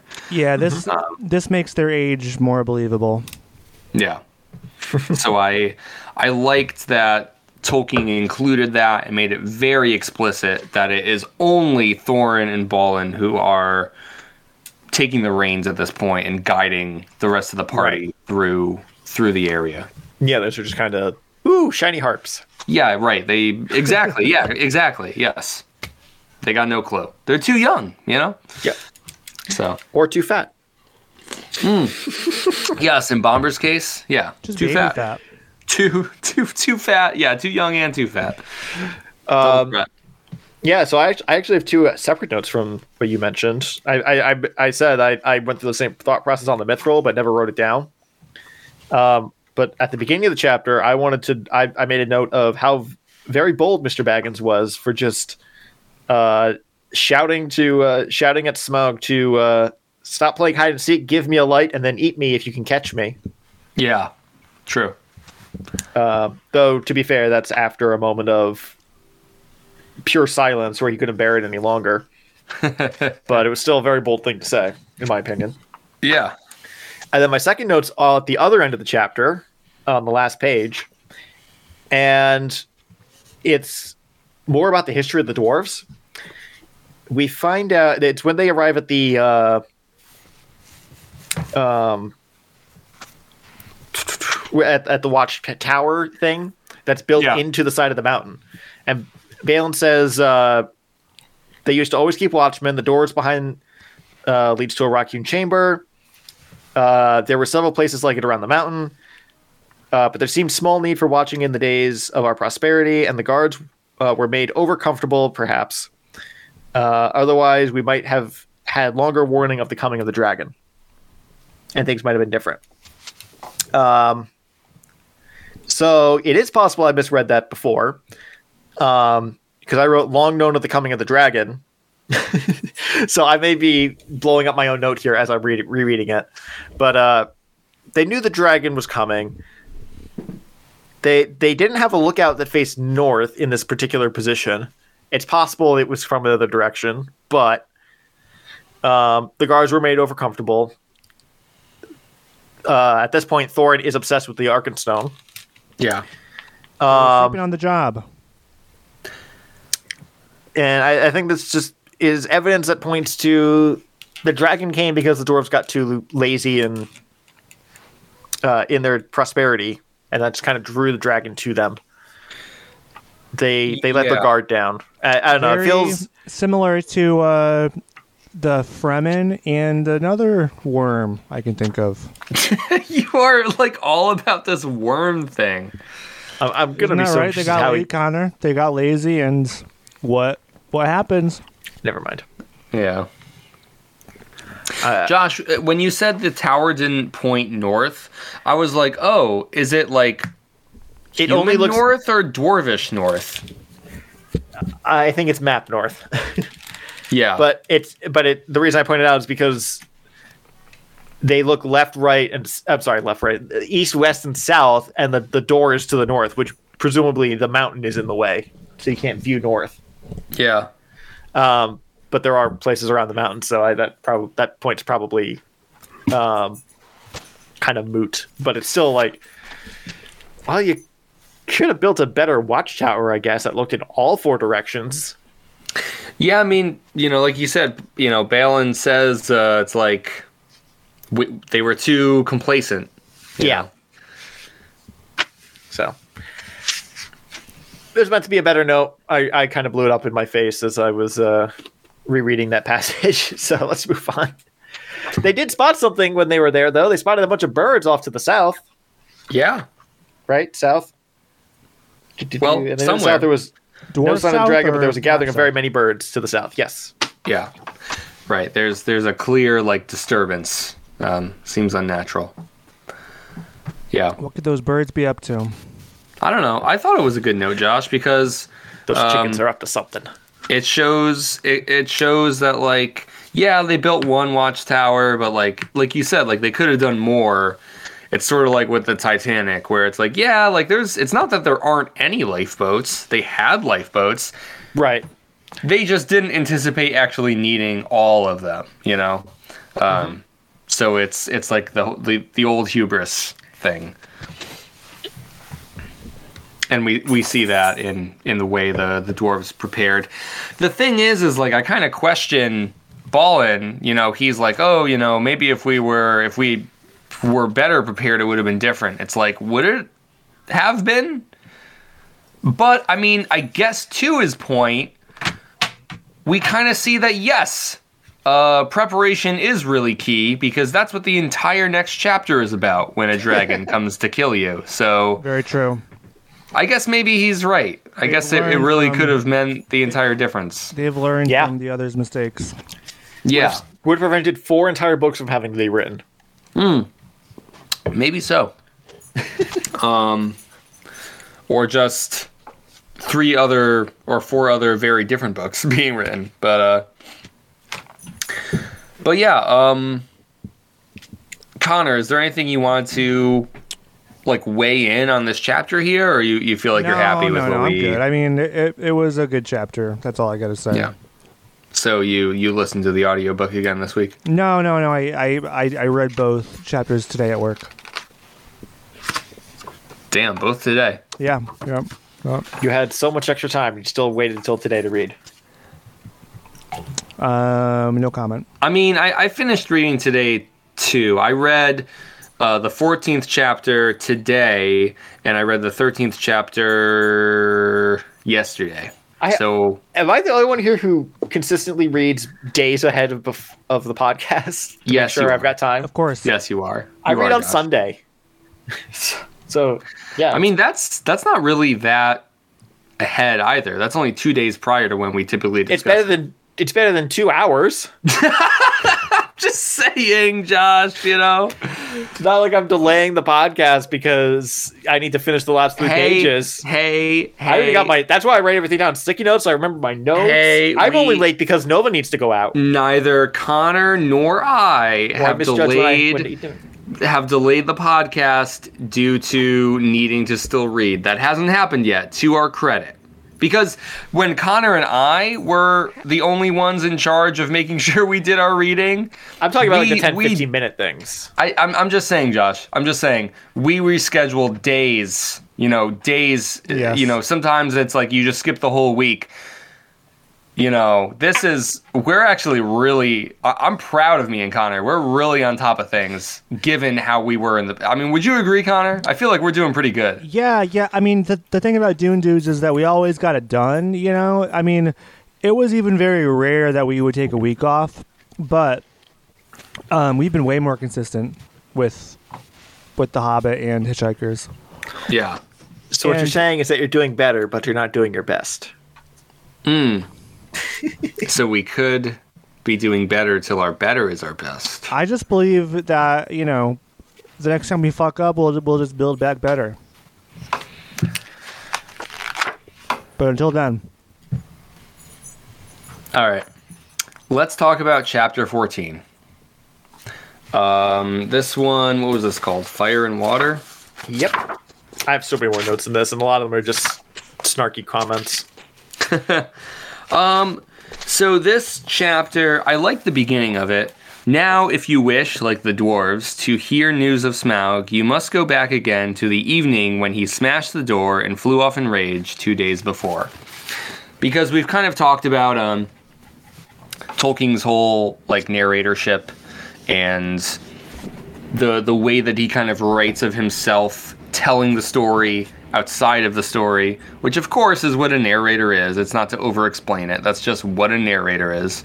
Um, but like the the familiarity with which he writes feels very reminiscent of Hitchhikers since we're hot off the heels of reading it. um, so it's hard not to compare the two when we get like an opening like this or a little paragraph like this saying it's like, hey, if you, the reader, are curious, much like the characters in the story, well, then I, the storyteller, am going to fill you in. And it's like, oh, in a lot of stories, you wouldn't even acknowledge that. But uh, cool. Thank you. I saw that, Josh. It stuck in the door in the wall. That was pretty funny. I think there's a splinter on the door. Yeah. Uh, for those wondering what's going on, Nova keeps bringing little some of her rope toys to me to just throw back out the room so she can chase them. But she keeps like nibbling at them on the chair, so I can't get to them to throw them for a good couple of minutes while Connor's talking. Yeah, when Josh threw it, it, it got wedged between his open door and the wall. It No, was- no, it was a, a like a, one of the frayed yarns like caught on a Oh, splinter on literally the edge of the stuck. door. It was- Oh, yeah, stuck to the door itself. I think it's it's a fun bit every episode that it's a new thing that Josh is playing with that we, you know, bring up Yeah. because Where's Josh's ADHD taking him this week? yeah. It, maybe uh, in this this portion, fair, this is Nova. Well, This is Nova doing it. is it? It feels like you're you're kind of enabling her, Josh. Um, Uh, I'd say This is better than her going off and de- eating the couch. This, this is me Instead saving my furniture. Instead of what thingamajig is Josh playing with, with this portion is going to be called thingamajosh, where where we, we figure out what what is Josh preoccupied with this time. I like it. I got the headphones in though, so that keeps me kind of focused on the conversation. All right, so chapter 14. Um, this was a pretty crazy chapter. I wasn't expecting what happens in it No, to happen. It was shocking. um, but um, no, so essentially, Smaug, we know, makes his way to Lake Town because he's so pissed that he's like, well, I'm just gonna kill everyone, and I know that they helped the whoever the fuck is in my mountain, so they're all gonna die. And at first, he's having a grand old time. He's he's having more fun than he's had in like you know decades, probably centuries, even. Who knows? Um, decades. Yeah. Okay. Thanks, Josh. We, we, we do know. we, we looked up how old the dwarves are. We know how old, how long it's been. It's been about yeah, 150 I, I don't. I don't, I don't really trust the wiki because that's not really within the actual context of the novel itself. It's but not in the um, horse's okay. mouth. yeah, I mean, if if a horse could tell me about it, then I would listen. But Exactly. Um, otherwise, we'll see. But anyways, um, so people are like dying. They're getting burned alive. They are really prepared. We mentioned the preparation. Uh, the people of Lake Town did a lot to prepare. They they They and it's warning. it's it's important to note why they prepared, right? Because Bard, uh, who uh, has gotten a lot of shit for just being crazy and saying this and that, he's kind of like a not quite a conspiracy theorist, but you know, a doomsdayer. Um, but he's the one who's like, "Hey, there literally is a dragon coming. We should do something." While everyone else thinks like the the river is becoming literal gold because of the dwarves. Um, and so like the people listen and they they get their armor, they get their bows, they douse like all this shit in water so it's more fire resistant. And so when Smaug finally shows up, they really are prepared. They put up a damn good fight. Um, but Smaug is still really formidable. He he does kind of make make his way eventually to burning through the town. And um, Bard, the person who first noticed that Smaug was coming, is kind of left as like this lone archer. Um, and he's loosed all his arrows except for one. And I'll kind of come back to this last arrow because it's not just any arrow, actually. It's even like a really super special, important arrow. Um, Is it? it is actually. Um, it's this is like the most like super dramatic moment where it's like not only is Bard the character you've never heard of or known before, part of like this this really oh, yeah. long lineage, but also the specific arrow that he fires is actually a really super special arrow. It's not even just a regular arrow. It's a it's an amazing arrow. So the super special guy launches his super special arrow at the super special point in Smaug because the thrush from before, it's very heavily implied this is the same thrush that was watching the hobbits while they were trying to open up the door, lands on his shoulder, says, Hey, there's a magical weak point on Smaug. We're, I'm even going to come back to the fact that this fucking bird can talk to this guy because I have a whole note on that too. I mean, to be fair, he is amazed that he can understand the bird. Uh, he is, but the fact is, it happens, is all I'm saying. I've talked about the whole animals, people talking kind of thing in The Hobbit, and it's still here. Uh, but the important thing is that Bard is successful. He is the one to kill Smaug. And Smaug, his huge, massive, dying corpse, smashes into Lake Town and drags it to the depths um, along with him. And then we kind of get this whole um, resolution at the end of the chapter where the surviving members of Lake Town reconvene at the shores and and we kind of get this whole like hey what happens next what's like what's like the, the political upheaval and the consequences of that like for the citizens and the leadership of Lake Town and even the surrounding uh, areas such as the goblins and the elves um, but but the really big thing is that Smaug comes to Lake Town and he fucking dies so he gets fucking killed Yep. that's chapter 14 It was very, very surprising to me. Not that toy. it I- was I honestly thought that um like I knew the birds were were spying on on the dwarves, so I thought that they were um, spying for Smaug. Um, because I think he he you know mentioned them when he was talking to Bilbo a little bit too or something. Um, so I thought he was like getting their location and their plans from the birds and he was hiding somewhere waiting to ambush the dwarves. So this was like this was totally out of left field for me. Yeah, I had a similar thought where I was like, I don't trust these fucking birds at all. So I, I agree with that. So, fun fact: I wrote, I looked at, looked at it, wrote it down. Smaug first appears. He's mentioned throughout the book, but he first appears in the book, and then he dies in the book over the span of thirty-five pages. In my copy, at least, it may be a slightly different count in your copies, but it's not a lot. He's not in this book for very long. Yeah, Also, Ding Dong the Dragon's dead. Same sticky note. yeah, like I said, snarky comments. Um, another thing, we actually get a real name for the town. I think at the beginning of this chapter. Yeah, we of Lake do. Town as Garoth. Yeah, So I don't know if that was mentioned before, but I noticed. I certainly noticed it in this chapter.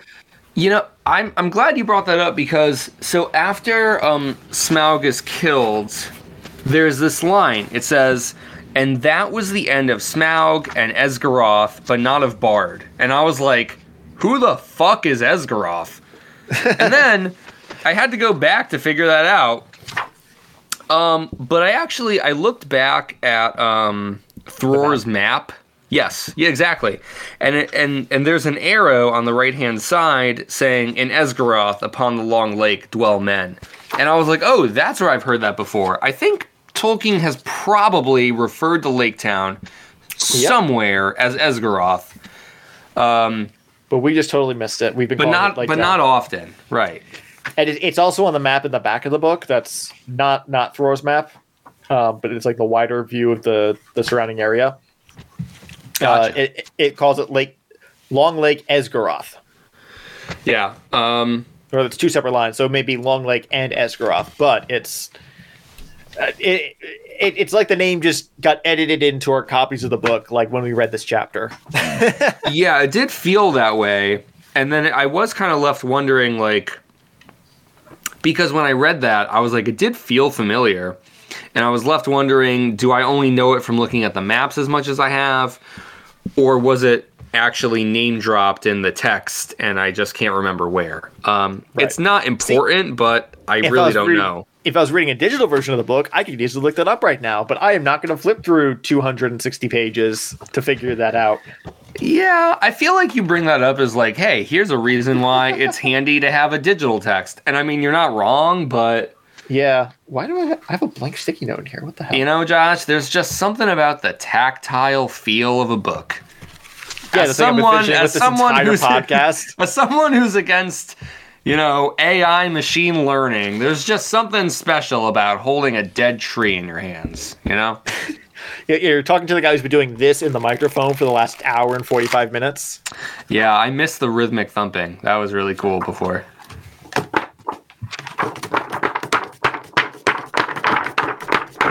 All right. There it is.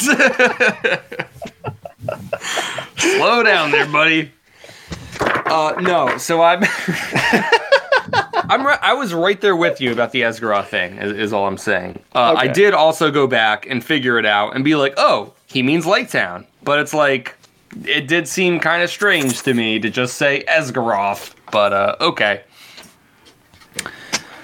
Um. Okay, I gotta. I have to talk about the whole bard and the thrush. Can I go to that real quick? Yep. Go Um, for it. Yeah. uh, just- Our favorite character, Bard. And favorite animal. I got a couple. I got a couple Rush. notes on Bard, but they're mostly snark. Um, So, so on my copy, it's page two hundred twenty-eight. Um, He's a real Palambasha, isn't he? I do get some Palambasha vibes. It's true, but but you know, just like any character in Dune, one of the things that we we kind of learned while reading Dune, it's like no one's unimportant. You know. True. It's Um, true. And and he succeeded where Palambasha failed. Yeah. I guess the difference is though Palambasha actually did have a build-up. Like Palambasha was talked about several times. Bard has only ever been mentioned in this chapter. There was never a previous chapter where it was like, hey, here's what Bard's up to. Or like they get to Lake Town the first time and it's like, oh, Bard was in the feast hall. I don't fucking think there was Yeah. nothing about this guy. There's just fucking nothing. I had the thought actually when I was reading it that like in the movie adaptation, you know, that there has to be some scene with Bard before this because in that in that format, I just don't think it would work. So it'll be interesting to see if they if they make that happen. Yeah, well, okay. adaptations. This actually kind of takes me to a side note, as it were. So, actually, before I get to the whole thing of Bard with the thrush, there's Bard being the one to kill Smaug in the first place. Um, now, I do want to mention this because um, Bard's Bard's introduction is is important. It only happens in this chapter. So I feel like to a modern day reader with with what we've grown accustomed to, with what we've you know been been told is typical storytelling. It is strange to do this. It is strange to be like the main threat of the entire book, which is Smaug, who has been built up since like the beginning of the story, is is killed, and then the problem essentially resolved um, by a completely unknown character. It's completely separate from I'm looking- from who we've been learned and, and, and taught about. I don't think Bard even gets named until like three pages into the chapter after the. Oh yeah, Bard it was his name. For me, it's page two sixty. It's the third page of the chapter. Right, third page. Yeah, it's after the attack's begun, and he's had lines before this where it's just like he's just a voice of doubt and just E- yelling at people like, uh, "That's a fucking dragon." Right, right, right, right. And then just the page after. So, like, when he starts to fire his arrows, we get this section. It says, um, Their captain was Bard, grim voiced and grim faced, whose friends had accused him of prophesying floods and poison fish, though they knew his worth and courage. He was a descendant in long line of Girion, Lord of Dale, whose wife and child had escaped down the running river from the ruin long ago. Now he shot with a great yew bow till all his arrows but one were spent. Um, and then he he does even I guess as I'm reading, um, he mentions this arrow further down the page. He says, "Arrow," said the bowman, "black arrow, I have saved you to the last." You have never failed me, and always I have recovered you. I had you from my father, and he from of old. If ever you came from the forges of the true king under the mountain, go now and speed well. So, It's a dwarven arrow. Yeah. When, when you mentioned it earlier, I, I completely forgotten that paragraph. I read reread it right as you we moved on, but yeah, yes, yes, yes, yes, yes. So, um, uh, essentially, like we've gone over the point, like, hey, this seems weird, um, and it does, you know.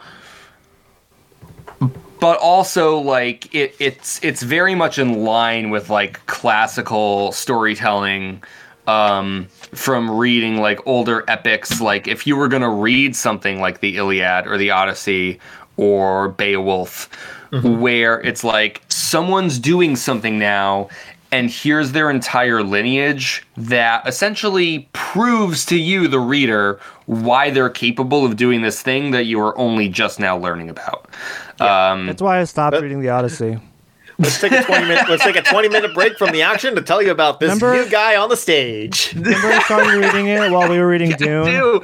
I do. I do. And eventually, honestly, I think at some point in our lives, Connor, we will read that. Yeah. That I think we will read that together. I think we will. Yeah, I think that's a Um, good. That's a Oh, good man, the idea. Odyssey's such a slog, though. But but here's the thing. But here's the thing. It's like I guess what I mean is like um, this is something that I've heard repeated a lot. I've heard it said way before I I decided to read the Lord of the Rings. Uh, you tell me if you've heard it before too.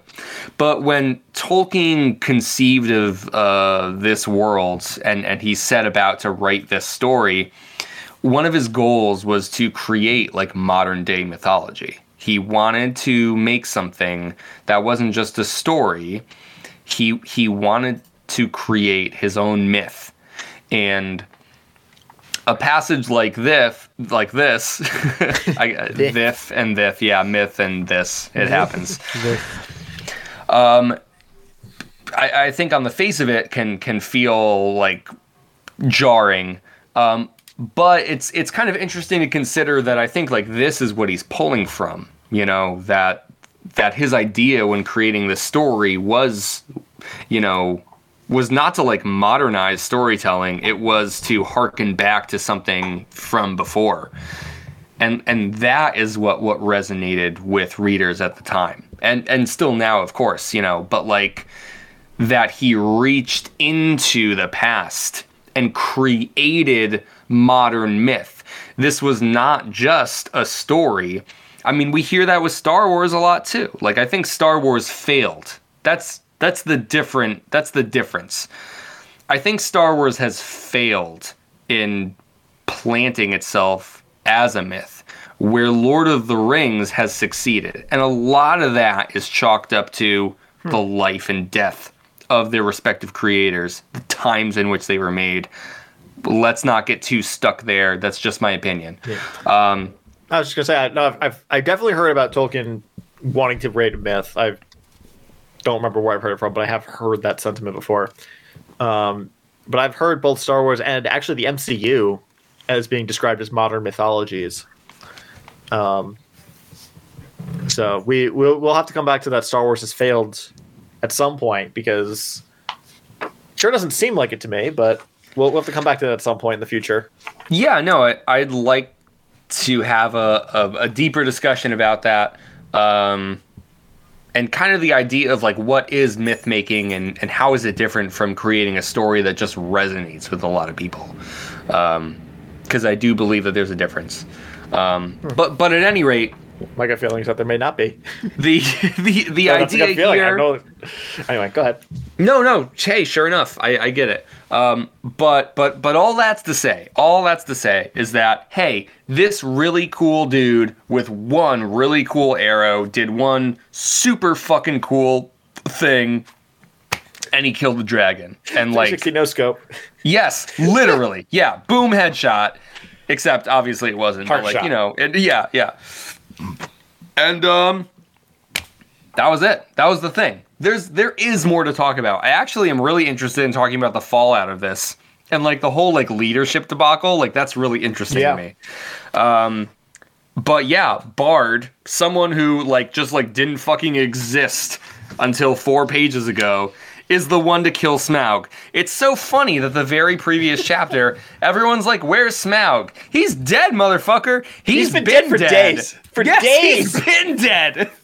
They used the, the dwarves and, and Bilbo were just sitting in a dark in the dark caved in tunnel for two days while the dragon's rotting at the bottom of the lake. yes, yes. Uh, so this was a great pair of chapters to read for exactly that reason. I really liked the the playing on time there. That was funny. Uh, what else do we want to jump to here? What What are your notes, Josh? Uh, let's see. Got about got the lake name, Lake Town's name. Um, since we're talking about Bard, I let, here are my two notes on him. Uh, at, when he first shows up, before he's even named, uh, I have or when he, right as he gets named, my note here is uh, gloomy Bard with a high charisma roll, uh, rolling well to get the town to fight. so it's just Yeah, like, and- everyone's calling him crazy, but he's still running through town, getting everyone ready for the dragon. True. I mean, and I feel like you have to just the natural conclusion of that is when he fires his bow, he gets a nat twenty, right? Oh yeah, no, that, that's a nat twenty with like sharpshooter on and uh, uh, uh, what's what's the spell I'm looking for? Uh, the help action from the thrush, I guess. Yeah, there you go. Um, guidance. He got guidance from the thrush. That's what I was thinking of. Um, also, Bard and the thrush kind of remind me of Tanjiro and his crow from Demon Slayer. I can't help you there, buddy, but that's cool. Okay, yeah, no, it's just like okay, warrior and a, a talking bird. Got it. Yeah. Um, let's see. So, second page of the chapter, right as Smaug shows up. Uh, do, do, do. Amid shrieks and wailing and the shouts of men, he came over them, swept toward the bridges, and was foiled. The bridge was gone, and his enemies were on an island in deep water. Isn't the dragon flying? Why does the bridge? Why does a cut bridge over cold water suddenly stop him here? Okay. I love that you bring this up because I forgot to mention this, Josh. yet. Well, okay, Yeah. so that's the thing. So I think the problem that the the destroyed bridge creates, it doesn't really create a place like if the bridge were there, Smaug could land on the bridge and then just like tower his neck over the entire town and just level it. and perch it and like cut off all hope of escape, Right. kind of. Yeah. But because the bridge isn't there, the only place he can conceivably land is, of course, the town itself, which is protected by the archers. So it's like if he tries to land, I think he's not really able to because then the townsmen like retaliate and fight back. So he can only attack in like these these swooping passes. He can't land because the bridge has been destroyed and it's in the middle of the lake, and he can't touch the lake because like he's super hot. We kind of talk about Tolkien talks about like the steam and the activation of his body in the water, and Yeah. so like he can't actually touch the water. The bridge is destroyed, so he can't land near the town because it's in the middle of the lake. And if he lands on the town, then he gets attacked. So he can only he can only attack by flying by and doing these passes. And Smaug is fine with that. He's like, sure, evacuate into your little rowboats. I'll just fucking kill you one by one. Like he's fine Yeah. with that. Of course, we realize what happens. That because I asked myself the same question, Josh. I said, why does it fucking matter? Shouldn't Smaug be able to just kill everyone anyways? I think that's why. That's all. Okay, yeah, that's a good explanation. I was half asleep on Sunday in this chair and just like, why is where's the part where he landed and had to walk across the bridge? Why does he care that it's out? What the fuck? uh, so yeah, I wrote that down. Then I woke up a bit as the fight happened. Uh, let's see, Gloomy Bard, Tanjiro, Ding Dong, the Dragon's Dead. Uh, so after the fight, the people are uh, oh, I only have two more notes. Thought I had more notes. Anyway, uh, the people are just realizing what's what's happened, and they start. Uh, Bard like wades out of the lake after everyone thinks he's dead. Uh, talks about himself in the third person for a minute, and then everyone says just starts shouting like, "You're our king now!" And then the master of Lake Town's just like, uh, "Wait a minute, what the fuck?" yeah, I'm here too, guys. Uh, and so after that whole clamor of like up the bowmen and down with money bags. I mean, the the the, uh, the, the whole time, like I'm, I'm not trying to defend uh, the master here because he he ran away. He's not trying to help anybody. He's just trying to help himself. But that whole section there. I, I wrote down, uh, so this is how democracy dies to thunderous applause. And then and then after I wrote that, I just keep reading. It's like, oh, the guy's defending himself now, and the guy and the people are pretty much come down to like, oh yeah, let's let's put a pin in this for now. Yeah. I was like, and then I I, I same sticky note. I was like, democracy. I'm not dead yet. yeah. I'm not quite dead yet. I actually think I might pull through.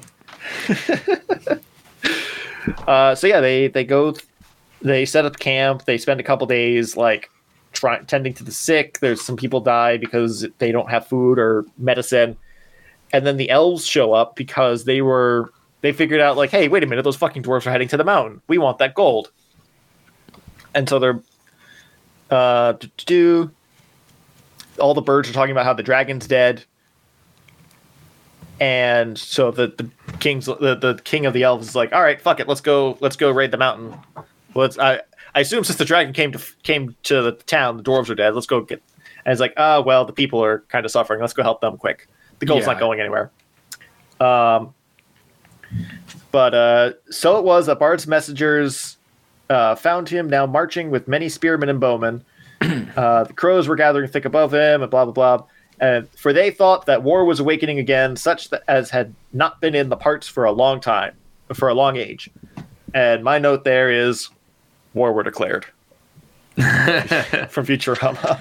Yes. But yeah, no, there's a lot of political fallout with the fact that the dragon's dead. There's now a power vacuum that 13 dwarves and a hobbit are currently sitting in the middle of, Yeah. uh, on top of a giant pile of gold. The lake town that supported them is a bubbling wreck of a underneath the uh, decaying corpse of a dragon that has cursed that spot of the lake for years to come. Uh, it's an ecological and economical disaster in its own right. Uh, and and we've got at least one army marching towards the mountain Right. And there should be like four others. somewhere. So, Maybe. right. Somewhere. Because Um, we did, we, we could talk about this because we have heard that there is a battle of the five armies coming up. Yeah, that was one of the most interesting things where it's like I thought the Battle of the Five Armies would have to do with them like having to band together to kill Smaug. And it's not that at all. So it's like, oh, like this is going to be like fought over the the dragon hoard, right? Perhaps. Um, yeah, we don't know for sure, but like you said, like power vacuum, eh, you know, it it feels that way, um, which which is cool. Um, it's it's really it's more interesting than I, I actually thought it would be. I kind of thought with the death of Smaug, that would kind of be like the resolution to the story. And then it's like, oh, we get the back again part, and they go back, and then it's okay. But it's not. Like, this creates problems that still need to be resolved. Like, it's the reason why there's still, like, I don't know, five more chapters left uh, six. um, six more chapters left. Right there, you have it. Um, yeah, I, there's probably a few more things I could I could mention here and there. I'm kind of curious to get Connor's thoughts on like the death of Smaug and Wait, some of the other made it right things that we've. Oh, five. Is it Wait. 19 chapters? 19, you're right. Yeah. Um, We'll have to figure out those last couple ones. We'll on. yeah, we'll we'll we'll get to that. Connor, uh, is is there anything you'd like to share, or or can you tell us a little bit about um, what did you think when Smaug actually died, or or maybe even like the uh, this this whole like disruption of the leadership like afterwards? Uh, Yeah, because I feel like you there's there's some like Dune stuff there too. You know, there is so there is a little bit of Dune stuff. Yeah, the it's a lot of political um, pieces are are changing, and so the so everyone's playing some kind of game, you know, which is fun. Um, you know, that's how these political organizations operate. Um, so yeah, like Josh was saying, it was interesting how you know the the Elf King or whatever he's graciously helping helping them out, but he has his own motives and he's you know very very aware of, of what he can gain from from this situation.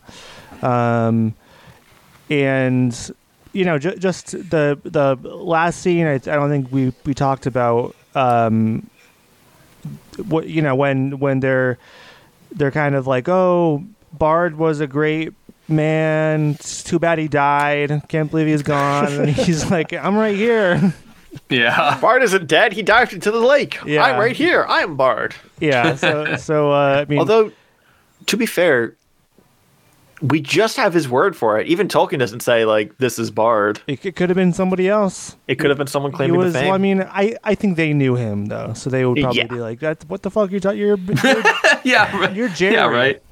Yeah. Um, but but yeah, so then he you know goes back and forth with because they they want to make him the, the king, and then the master is there, and he's it's it's like a kind of a wait, funny wait, wait, wait, wait. little tough. I, I'm sorry to interrupt you, Connor. Yeah. Wait, wait, wait. Who's who's there? The Master. Yeah, there we go. Yeah. The master. there we go. okay, go on. That's, that's how go it's on. done. Go um, on. You know, uh, and and the the master. The the head of the ta- I don't even know why they call him that. It's it's very it's a it's a weird way to like he's like a it's he's the mayor. he's like the mayor yeah. Yeah. Yes. the mayor um, is is just being defensive, trying to manipulate them, and, and just saying, "No, I'm you know I'm your guy. You guys can go. You know now that you know the mountain is dragon free, you can go off and and you know fuck back off to where you came from. You know, and he can, Go back to your can- old country. He can be the mayor of Yeah. He's just being a racist shit. yeah. Tom Tom goes to the master. Oh my gosh, Oh no, Oh, Smaug Smaug goes to the master. it's a good one. Is that can we make that the episode title? That's the episode. Title. Did you guys ever watch Tom Goes to the Mayor? I think I watched it with you on Adult Swim at, at some Yeah. point. No, never even heard of that. I thought you were talking Oh, about something else. No, no, it's a it's a fucking stupid. uh It was like before Tim and Eric. It's like what uh Yeah, that, yeah. that stupid motherfucker did before. Anyways, Smile goes to the master. That's the episode title. Go. I, I'm sorry to interrupt on you, Connor. Adult Go on. Swim. Yeah. Um, yeah. So, I you know, I think it's it's kind of fun them going back and forth, trying to you know, him trying to convince the village people, um, and uh, you know, but then he he he pins the blame on the dwarves for for causing all this, and so then he gets them all riled up about you know them causing the destruction of their entire village and you know being responsible for the deaths of all these uh, of uh, their hopes and dreams. No. Uh, so so that's kind of the thing that i'm thinking about now is like they, they they've, they've got like a village with you know f- fire and pitchforks kind of uh, coming for them or awaiting them. So you know going into these next uh, few chapters, I'm I'm going to be looking for some more of that kind of um, animosity between the townspeople and our our our our party. Yeah. No, you're right. I do think um what do I want to say? I do think they're like one of the five armies. Like we've talked about that. It's been brought up. I feel like the five armies we know there's the Elven army, there's the army of the men of Az- uh, Esgaroth. We know that the goblins have been like told of this, and I think the goblins are one of the armies. And then I'm like, do the dwarves and Bilbo count as an army? Are they like one of the? F- do they constitute an army? You know, like are they there? So I don't know who the five armies are ultimately, but we we certainly have some strong knowledge of some of them, and um, yeah, that whole that whole like maneuvering where the master is like at first he's kind of on the ropes. Everyone's like, yeah. Josh mentioned this line too, where it was up with the bowmen and down with money bags, and like there's kind of been this running idea too with like the dragon and their hoard and the elven king and his like lust for for treasure like i think tolkien is like very aware of um uh i guess like the perils of oligarchy and um and you know the the problems that come from rulership from those uh, who rule only because they have money you know? Um, like the hobbit isn't really about that but like that is in there and i, I appreciate that. Um, so it's kind of funny that like we get this moment where people are like yeah why are like just the fucking people who are rich calling all the shots? What about the people who actually like do things um, and then the guy with all the money is like, whoa, slow down. Let's like divert this problem somewhere else. And then everyone's like, hey, you're right. And it's like, oh, that's interesting. Um, so all the people with all the money also know how to like divert our attention, you know?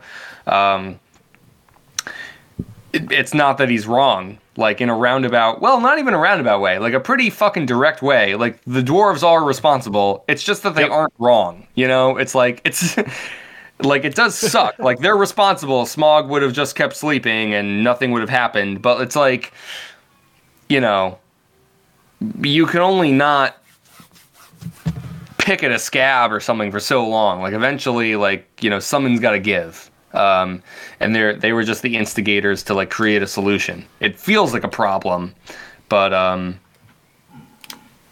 ultimately, ideally, right? Like it's it, it really is leading to something better. Um, I guess we'll see if that ends up being true or not. Uh, Yeah.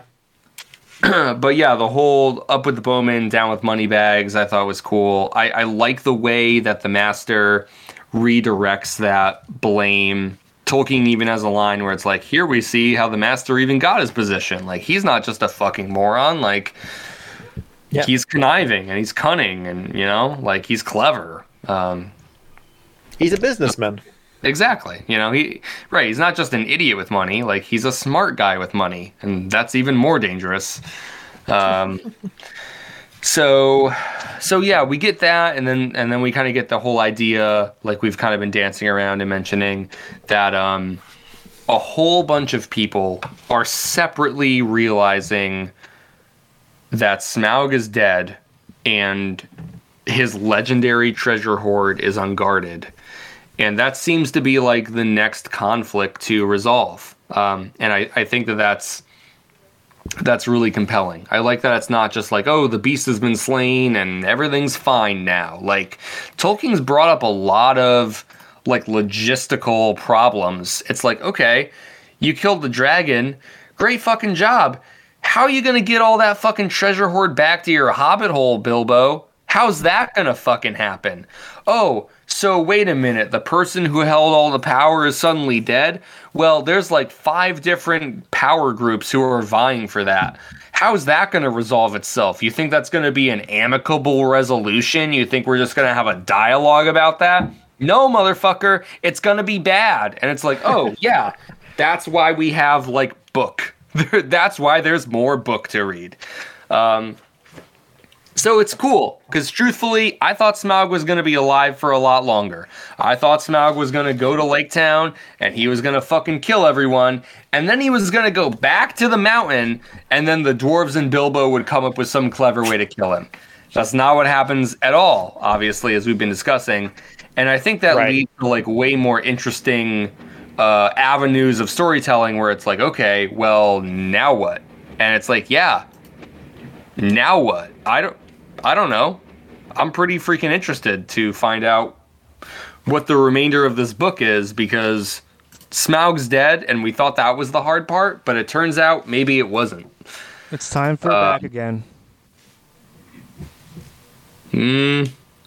I don't know. I don't know if we're going to get to back again yet. No, that's it. That's the rest of the book. I don't know. I think they're still they might still be there, buddy. We'll see.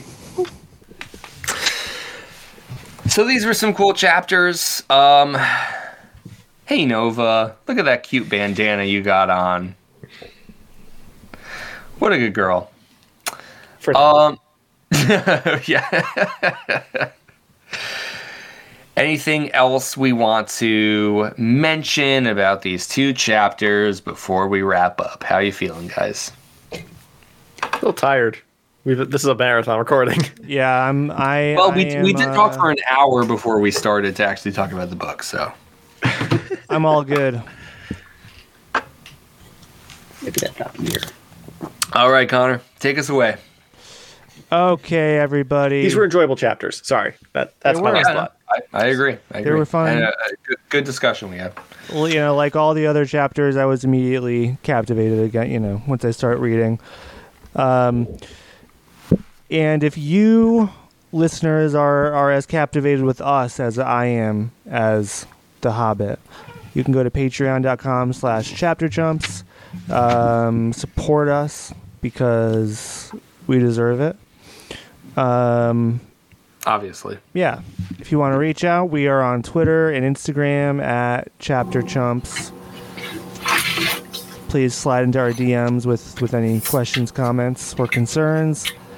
Um, rate, review, subscribe on podcast platforms.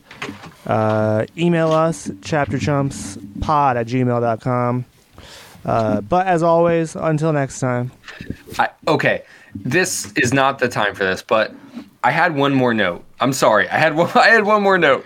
Ooh, bonus content. and I wanted to come back to this. I mentioned this. It was the whole idea that Bard understands the thrush. Oh, and right. it's the fact. It's the fact. Okay, hold on. So he underst. It says suddenly out of the dark, something fluttered onto his shoulder. He started, but it was only a thrush. Marveling, he found he could understand its tongue, for he was of the race of Dale. And and before we got this this sentence, he was a descendant in a long line of Girion, Lord of Dale, blah blah blah. And I just want to wrap up here. I just want to say like we get more of that like mythological feeling where the fact that he's able to, it's not that he's even able to do it. He doesn't actually do anything. He receives it. It's you know and and but it's because of his lineage. It's because of who he's from. It's not even who he is or what he's done. It's because of someone shat him out of a vagina, a really important vagina. And now a bird can talk to him because that happened. That's all it is. That's that's it. But the thing is when we talk about mythologies and when we talk about like the construction of a mythology, in in terms of a classical literature sense, the lineages of characters are oftentimes very important. I found it very interesting that um, Bard is specifically mentioned to be able to understand a thrush because of his lineage. Nothing else. That's it. So then it's like, what's up with the deal of people? So Gandalf can understand Warg because why? Did he come out of an important vagina? Beorn can talk to dogs. Is it because a really cool vagina made him? I, I, I don't I don't I don't I don't know. I don't know. But I think this kind of invites discussion. We're not having any more discussion, but but it's like what? You know, like it's there. The, all I'm saying is I just had to say like it's there. I don't really know what the deal is with it yet. I haven't cracked the code, but um, there's a lot of pieces that are coming together, and this is one of them. So that's what I have to say until next time. Very cool. All right. Correct.